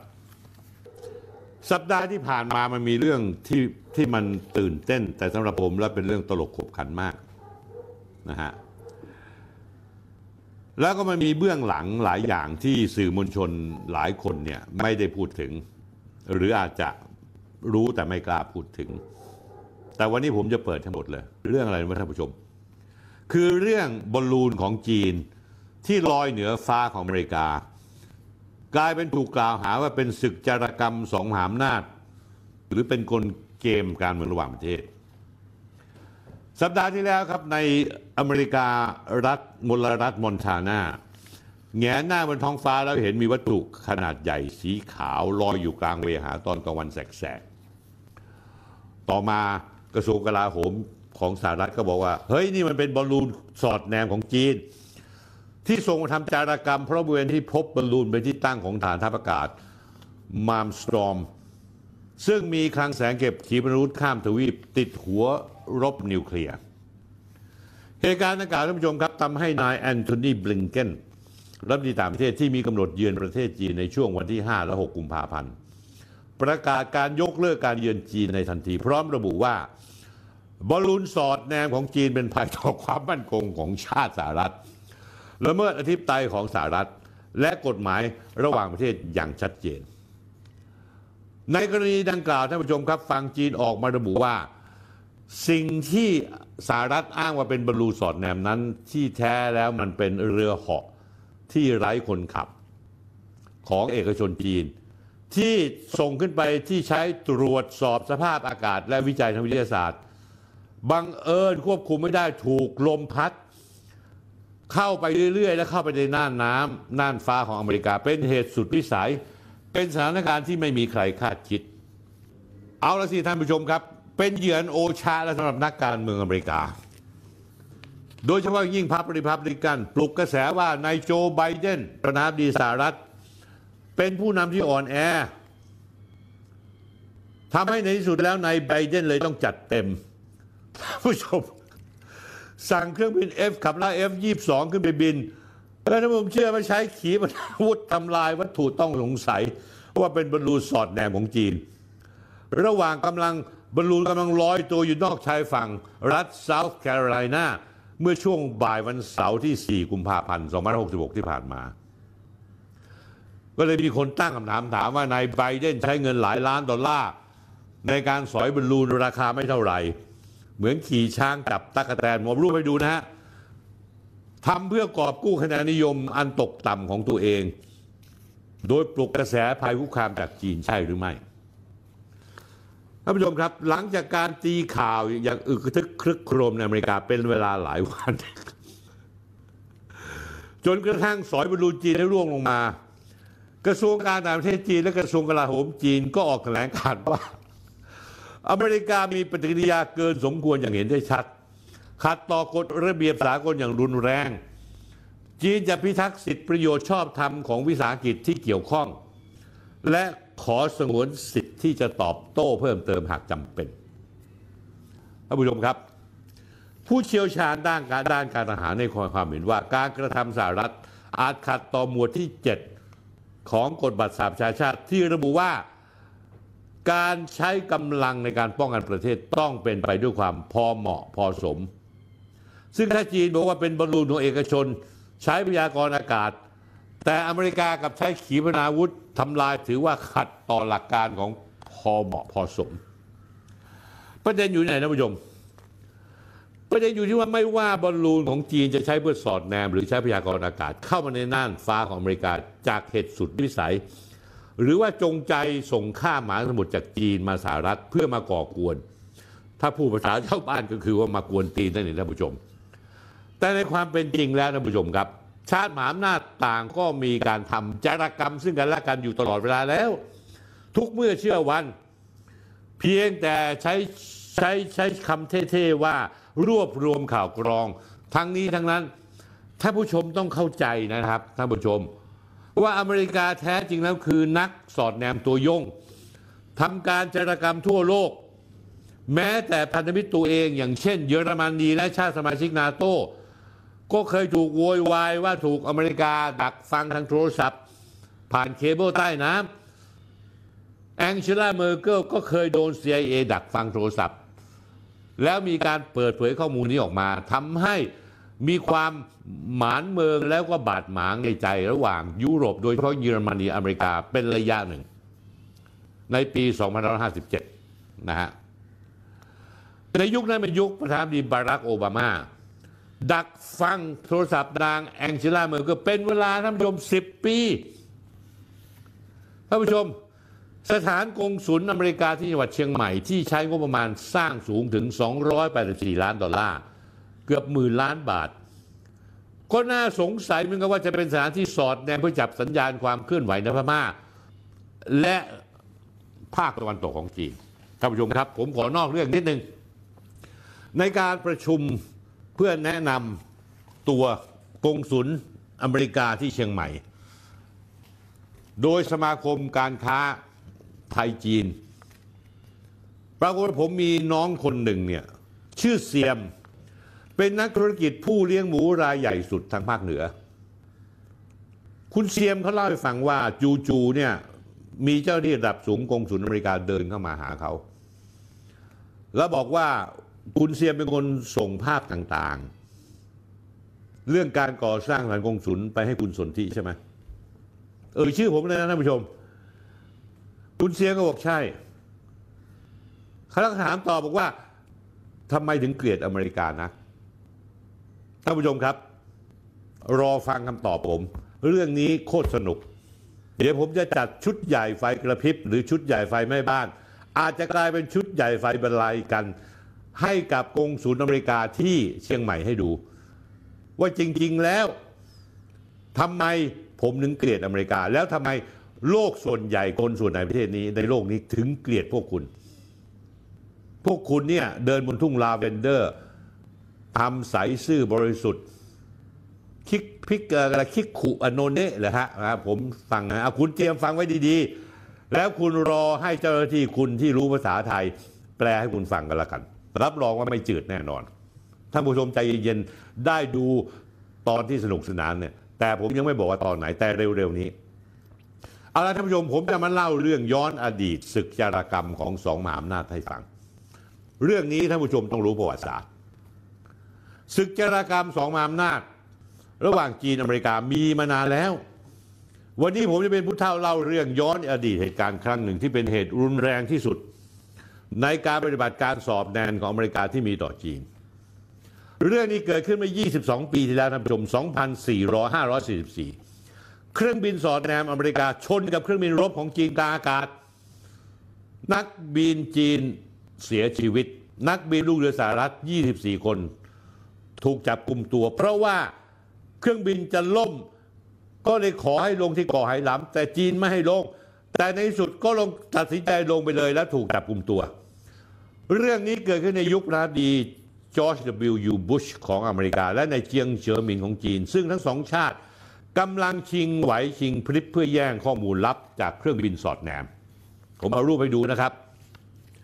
เหตุการณ์นี้เขาเรียกว่าเหตุการณ์เกาะไหหลำเกิดขึ้นมาไหนท่านผู้ชม 1 เมษายน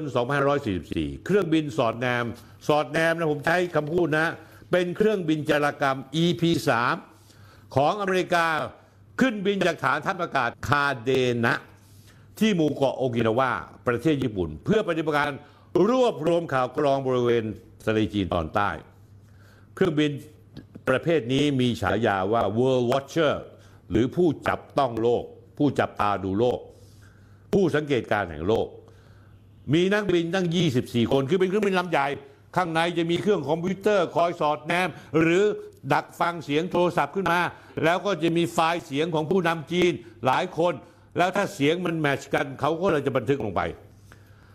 บินเข้าไปใกล้เขตเศรษฐกิจจำเพาะใกล้เกาะไหหลำทำให้กองทัพเรือจีนส่งเครื่องบิน J8 สองลำเข้าไปติดตามและสกัดกั้นเครื่องบินจีนลำหนึ่งของนาวาตรีหวังเว่ยได้บินเข้าใกล้เครื่องบินสอดแนมสหรัฐสามครั้ง ในครั้งที่สามเครื่องบินจีนกับเครื่องบินสหรัฐชนกันกลางอากาศทำให้เครื่องบินจีนซึ่งมีขนาดเล็กกว่าขาดเป็นสองท่อนนะฮะผมเอารูปเครื่องบินจีนให้ดูนะฮะและเอารูปนาวาตรีหวังเว่ยให้ดู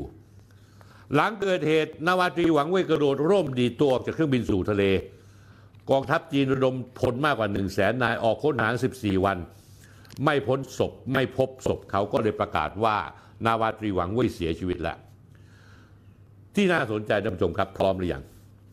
เครื่องบินสอดแนมของอเมริกาก็เสียหายหนักเช่นกัน นักบินคือเรือเอกเชนออสบอนตัดสินใจว่าจะเอาเครื่องบินลงจอดฉุกเฉินที่เกาะไหหลำโดยส่งสัญญาณฉุกเฉิน ไปสนามบินบนเกาะถึง 15 ครั้ง แต่จีนไม่ตอบรับจากฝ่ายจีน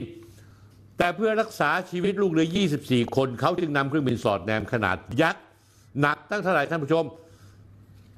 49,000 กิโลกรัมลงจอดเกาะไหหลำโดยที่ไม่ได้รับอนุญาตจากจีน ก่อนจะลงจอดจุดจอดฉุกเฉินลูกเรือสหรัฐ ต้องเร่งทำลายอุปกรณ์สอดแนม เอกสารข้อมูลลับต่างๆ อย่างฉุกละหุก ทั้งด้วยการเอากาแฟร้อนๆท่านผู้ชม ราดสาดลงไปบนฮาร์ดดิสก์แล้วใช้ขวานที่เป็นอุปกรณ์ในการทุบกระจกหนีเอาตัวรอดจากเครื่องบิน จามทำลายอุปกรณ์ต่างๆ แต่เนื่องจากบรรดานักบินและลูกเรือไม่เคยถูกฝึก ฝนว่าจะทำลายอุปกรณ์และข้อมูลลับอย่างไร ในสถานการณ์ฉุกเฉินเช่นนี้ทำให้ภายในเครื่องบินของอเมริกานั้น เต็มไปด้วยความโอลมาน ไม่สามารถทำลายข้อมูลอุปกรณ์ได้หมด หลังเครื่องบินสอดแนมสหรัฐจอดลงฉุกเฉินที่เกาะไหหลำลูกเรือชาวสหรัฐ 24 คนเป็นชาย 21 หญิง 3 คนถูกฝ่ายฝ่ายจีน จับกลุ่มตัวข้อหารุกล้ำอธิปไตย ถูกครอบ ควบคุมตัวไปสอบสวนณค่ายทหารในเมืองไหโค เมืองเอกของมณฑลไหหลำลูกเรือของสหรัฐยอมรับว่าฝ่ายจีนปฏิบัติต่อเขาดีพอสมควร จัดอาหารอาหารน้ำดื่มบุหรี่ให้ เมื่อบรรดาลูกเรือบ่นว่าอาหารท้องถิ่นที่เป็นหัวปลาหม้อไฟ กินไม่ได้เลย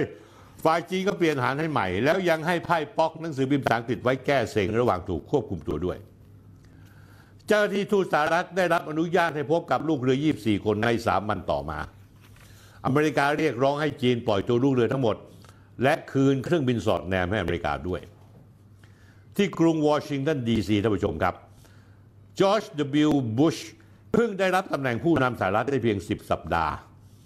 ไม่ต้องการเผชิญหน้ากับจีน ซึ่งอยู่ในยุคของประธานาธิบดีเจียงเจิ้งหมินที่มีทัศนคติที่ดีต่อชาติตะวันตก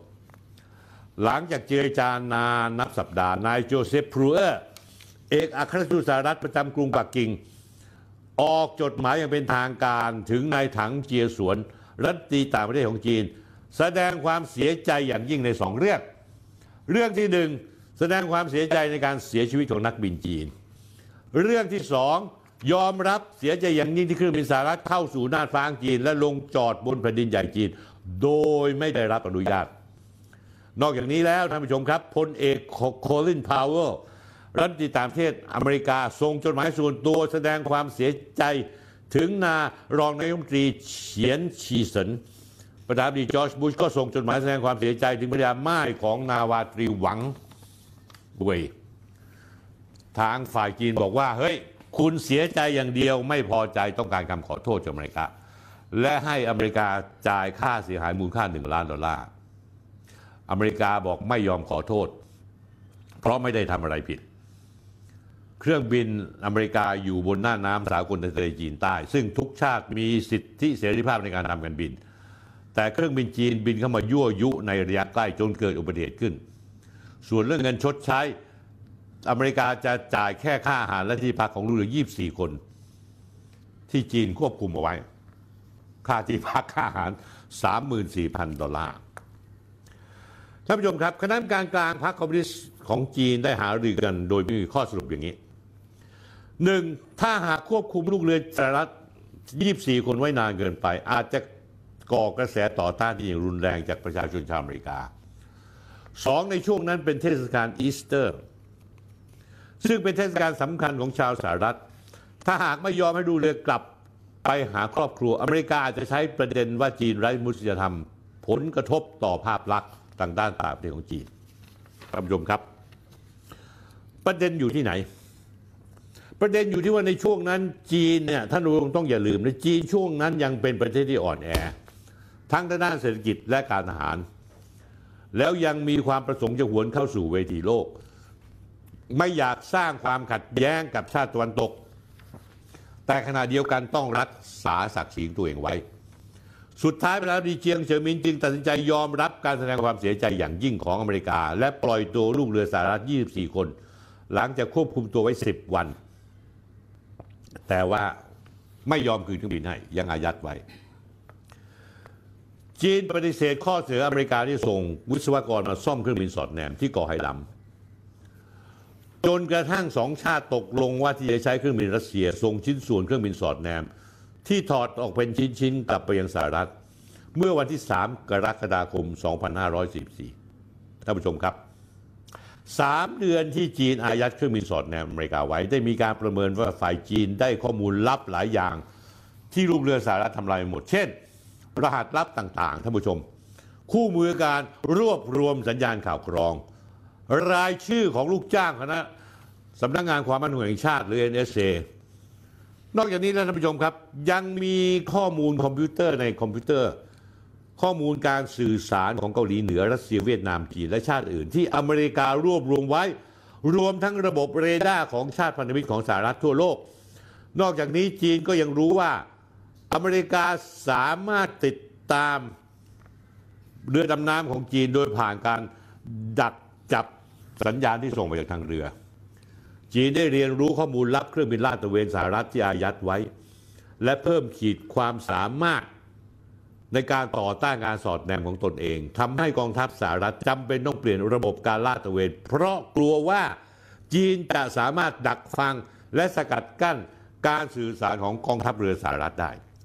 ท่านผู้ชมครับท่านผู้ชมรู้หรือเปล่า ว่าหลังจากเหตุการณ์เกาะไหหลำเมื่อวันที่ 1 เมษายน 2544 ผ่านไปไม่ถึงปี มันมีเรื่องอื้อฉาวเกี่ยวกับการสอดแนมของอเมริกากับจีน เกิดขึ้นอีกครั้งหนึ่ง ในมกราคมปี 2545 หนังสือพิมพ์ Financial Times และ Washington Post รายงานอ้างข้อมูลจากเจ้าหน้าที่กระทรวงความมั่นคงแห่งชาติจีน ว่าได้พบเครื่องดักฟังท่านผู้ชม 27 ชิ้น ซุกซ่อนอยู่ในเครื่องบินโบอิง767-300 ที่จีนซื้อจากอเมริกาเพื่อเตรียมใช้เป็นเครื่องบินประจำตำแหน่งของประธานาธิบดีเจียงเฉียวหมินเครื่องบินลำนี้ รัฐบาลจีนปกปิดสถานะ โดยใช้ชื่อของสายการบินอยู่ในกำกับของกองทัพซื้อจากบริษัทโบอิงในราคา 120 ล้านเหรียญสหรัฐ หลังจากนั้นก็ส่งไปยังสถานสนามบินนานาชาติซานอันโตนิโอในเท็กซัสเพื่อทำการตกแต่งภายในมีค่าใช้จ่ายประมาณ 10 ล้านดอลลาร์ เครื่องบินดังกล่าวส่งมอบให้จีนมาถึงปักกิ่งในเดือนกันยายน 2544 ฝ่ายจีนได้ทำการบินทดสอบ พบเสียงแปลกๆ จึงตรวจสอบดู พบเครื่องดักฟัง 27 เครื่องท่านผู้ชม ซ่อนอยู่โฆษกกระทรวงต่างประเทศในตอนนั้นพูดอย่างนี้ครับ เป็นเป็นความโง่เขลาของบุคคลบางคนที่จะสอดแนมจีน และความสัมพันธ์จีนและอเมริกานั้นไม่ได้รับผลกระทบ หลังจากนั้นเครื่องบินลำนี้ก็เลยถูกโอนไปให้สายการบินแอร์ไชน่าใช้เป็นเครื่องบิน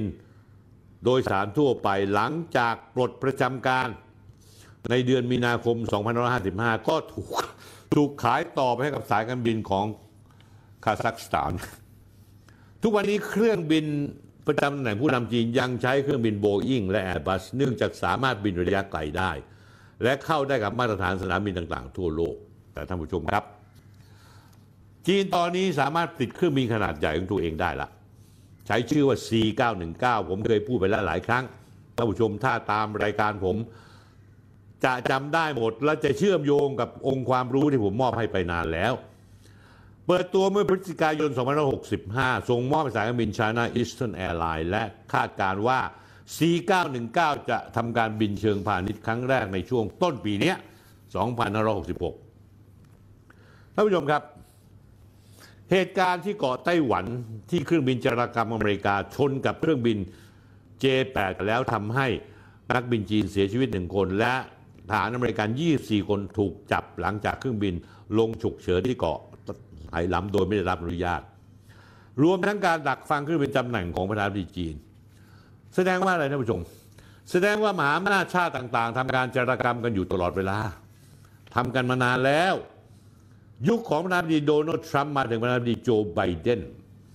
บรรดาชาติพันธมิตรได้สั่งแบนเทคโนโลยีต่าง ๆ ของจีนทั้งระบบ 5G ของบริษัทหัวเว่ยบริษัทผลิตกล้องวงจรปิดของจีนหลากหลายยี่ห้อ แอปพลิเคชัน TikTok บอกว่าเทคโนโลยีจีนเป็นภัยต่อความมั่นคง มีการสร้างกระแสถึงขนาดถึงแม้แต่เครื่องใช้ไฟฟ้าสมัยใหม่ เช่นตู้เย็นทีวี หลอดไฟที่เชื่อมกับอินเทอร์เน็ตได้ที่ผลิตจากจีน จะเป็นอุปกรณ์สอดแนมส่งข้อมูล ผู้ใช้กลับไปประเทศจีนได้ อันนี้ภาษาอังกฤษเขาเรียกว่า paranoid ครับ ภาษาไทยแถวบ้านผมเขาเรียกว่าประสาทแดก น่าสงสัยว่าอเมริกาที่ประกาศก้องมาตลอดว่า เป็นมหาอำนาจอันดับหนึ่งของโลก และทำไมอเมริกาไม่สามารถสกัดกั้นบอลลูนสอดแนมที่เขาอ้างว่าอเมริกาอ้างว่าเป็นบอลลูนสอดแนม กระจอกกระจอกลูกหนึ่งไม่เข้าสู่พรมแดนอเมริกาได้ ทำไมต้องหวาดกลัวเทคโนโลยีต่างๆ ของจีน ทั้งนั้นทุกวันนี้เทคโนโลยีที่ประชาชนทั่วโลกใช้ประจำวัน ส่วนใหญ่เป็นของอเมริกา ไม่ว่าจะเป็น iPhone iPad Facebook YouTube Google Microsoft เทคโนโลยีเหล่านี้เก็บข้อมูลผู้ใช้อยู่ตลอดเวลา เก็บข้อมูลผู้ใช้นะ แต่ไม่ถูกกล่าวหาว่าเป็นการสอดแนมหรือจารกรรม แล้วเรื่องนี้ผมมีข้อสังเกตอีกหลายมิติท่านผู้ชมครับ ซึ่งยังไม่เคยมีใครเสนอ สื่อมวลชนอื่นๆก็ไม่เสนอ ในมองในมิติด้านการเมืองของอเมริกาพรรคริพับลิกันและเดโมแครตต่างหยิบยกเรื่องบอลลูนสอดแนมมาเป็นเครื่องมือปั่นกระแสเพื่อให้คนกลัวจีนมากขึ้น เพื่อให้คนสนับสนุนการส่งอาวุธให้ไต้หวันและออกมาปกป้องไต้หวันท่านผู้ชมครับ ผมตั้งข้อสังเกตว่าบอลลูนพยากรณ์จริง ๆ ถ้าจีนจะสอดแนมไม่ต้องใช้บอลลูนหรอก นะฮะเพราะว่าจีนและอเมริกาต่างมีดาวเทียมสอดแนมอยู่บนท้องฟ้า สอดแนมได้แม้กระทั่งสามารถจะอ่านป้ายทะเบียนรถยนต์ได้โฆษกกระทรวงต่างประเทศในอเมริกาพยายามปั่นว่า ถ้าเกิดอุบัติเหตุจริง ๆทำไมไม่แจ้งก่อน ถ้าเป็นอุบัติเหตุจริง ๆ แต่ฝั่งจีน เขายืนยันว่าเขาแจ้งอเมริกาแล้ว ตั้งแต่วันที่ 3 กุมภาพันธ์แต่อเมริกาไม่สนใจ ไม่สนใจ เพราะต้องการดึงเอาบอลลูนตัวเนี้ยมาเป็นข้ออ้างในการหาเรื่อง เพื่อปั่นกระแสให้คนอเมริกาเกลียดจีน เมื่ออเมริกาโต้แย้งบอลลูนนี้ผิดกฎหมายระหว่างประเทศท่านผู้ชมครับ ตามผมมาตั้งใจฟังดีๆบอลลูนนี้ลอยอยู่ที่ชั้นบรรยากาศระดับ 60,000 ฟุต 18 กิโลเมตรกว่าๆในชั้นบรรยากาศนี้ภาษา วิทยาศาสตร์เขาเรียกว่า stratosphere stratosphere นั้นเหนือความสูงของน่านฟ้าเครื่องบินไปอีกราวหนึ่งหมื่นแปดพันฟุต ก็คือว่าเครื่องบินเนี่ยบินไม่ไม่ถึง 5.5 กิโลเมตร ไม่ถือว่าละเมิดกฎหมายระหว่างประเทศ เพราะที่ความสูง 1 0 0 0 0แสนฟุตก็มีบอลลูนของนาซาหรือองค์กรสำรวจอากาศอเมริกาลอยอยู่เช่นกันท่านผู้ชมครับ สรุปแล้วบอลลูนอันนี้เป็นเรื่องโจกตลกขบขัน อเมริกาก็รู้ว่าเป็นบอลลูนที่ไม่มีสารไม่ใช่มามาเพื่อสอดแนม แต่จะใช้เหตุการณ์บอลลูนอันเนี้ยมาปลุกปั่นระดมความเกลียดชังจีน ทั้งริพับลิกันและเดโมแครตต่างชิงธงแต่ผมไปดูสื่อมวลชนในในในอเมริกาหลายอันเป็นสื่อทางเลือก เขาขำขันกันก็หัวร่อกันท้องคัดท้องคัดท้องแข็งเลยบอกว่า อเมริกาใช้ F22 ยิงขีปนาวุธทำลายบอลลูนเนี่ยนะท่านผู้ชมครับ ตอนนี้มิติของเรื่องบอลลูนท่านผู้ชมพอจะเข้าใจดีอยังผมจะบอกท่านผู้ชมฟังครับ หลายหลายๆเรื่องเนี่ยท่านผู้ชมต้องเข้าใจที่มาที่ไป ต้องดูป่าทั้งป่าแล้วท่านผู้ชมจะเข้าใจ อย่าไปกระโดดโลดเต้น ตามสำนักข่าวตะวันตก หรือตามช่องทีวีทั่ว ๆ ไปในประเทศไทยที่สำคัญที่สุด กระโดดโลดเต้น อย่านะครับ เรื่องนี้มีเบื้องหน้าเบื้องหลัง และข้อจริงผมเอาทุกอย่างมาตีแผ่ให้ฟัง ว่าการจรกรรมนั้นไม่ใช่เพิ่งมีมันมีมานานแล้ว แล้วบอลลูนอันนี้เนี่ยเป็นอุบัติเหตุจริง ๆ ซึ่งจีนเขาก็ดีใจที่มันเกิดอุบัติเหตุอันนี้ เพราะว่าเขาจะได้ดูความตลกขบขันของอเมริกา เห็นด้วยไหมครับ ท่านผู้ชมครับรายการวันนี้ก็ถึงคราวที่จะต้องจบลง ท่านผู้ชมอาทิตย์หน้าพลาดไม่ได้ ผมจะเอาคำพิพากษาศาลแพ่ง ฉีกกุลแทนไทยกุลรงเป็นชิ้นชิ้นชิ้นชิ้นชิ้นชิ้นทนายเอี้ยง เตรียมตัวฟ้องผมได้ แต่ผมไม่รู้คุณจะฟ้องผมประเด็นไหน เพราะว่านั่นคือคำพิพากษาของศาลแพ่ง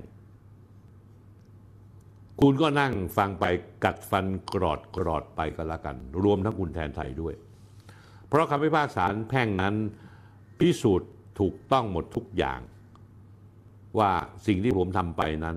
ไม่ผิดและไม่ได้หมิ่นประมาทอะไรคุณเลย แม้แต่นิดเดียว เจอกันอาที่หน้าครับท่านผู้ชมครับ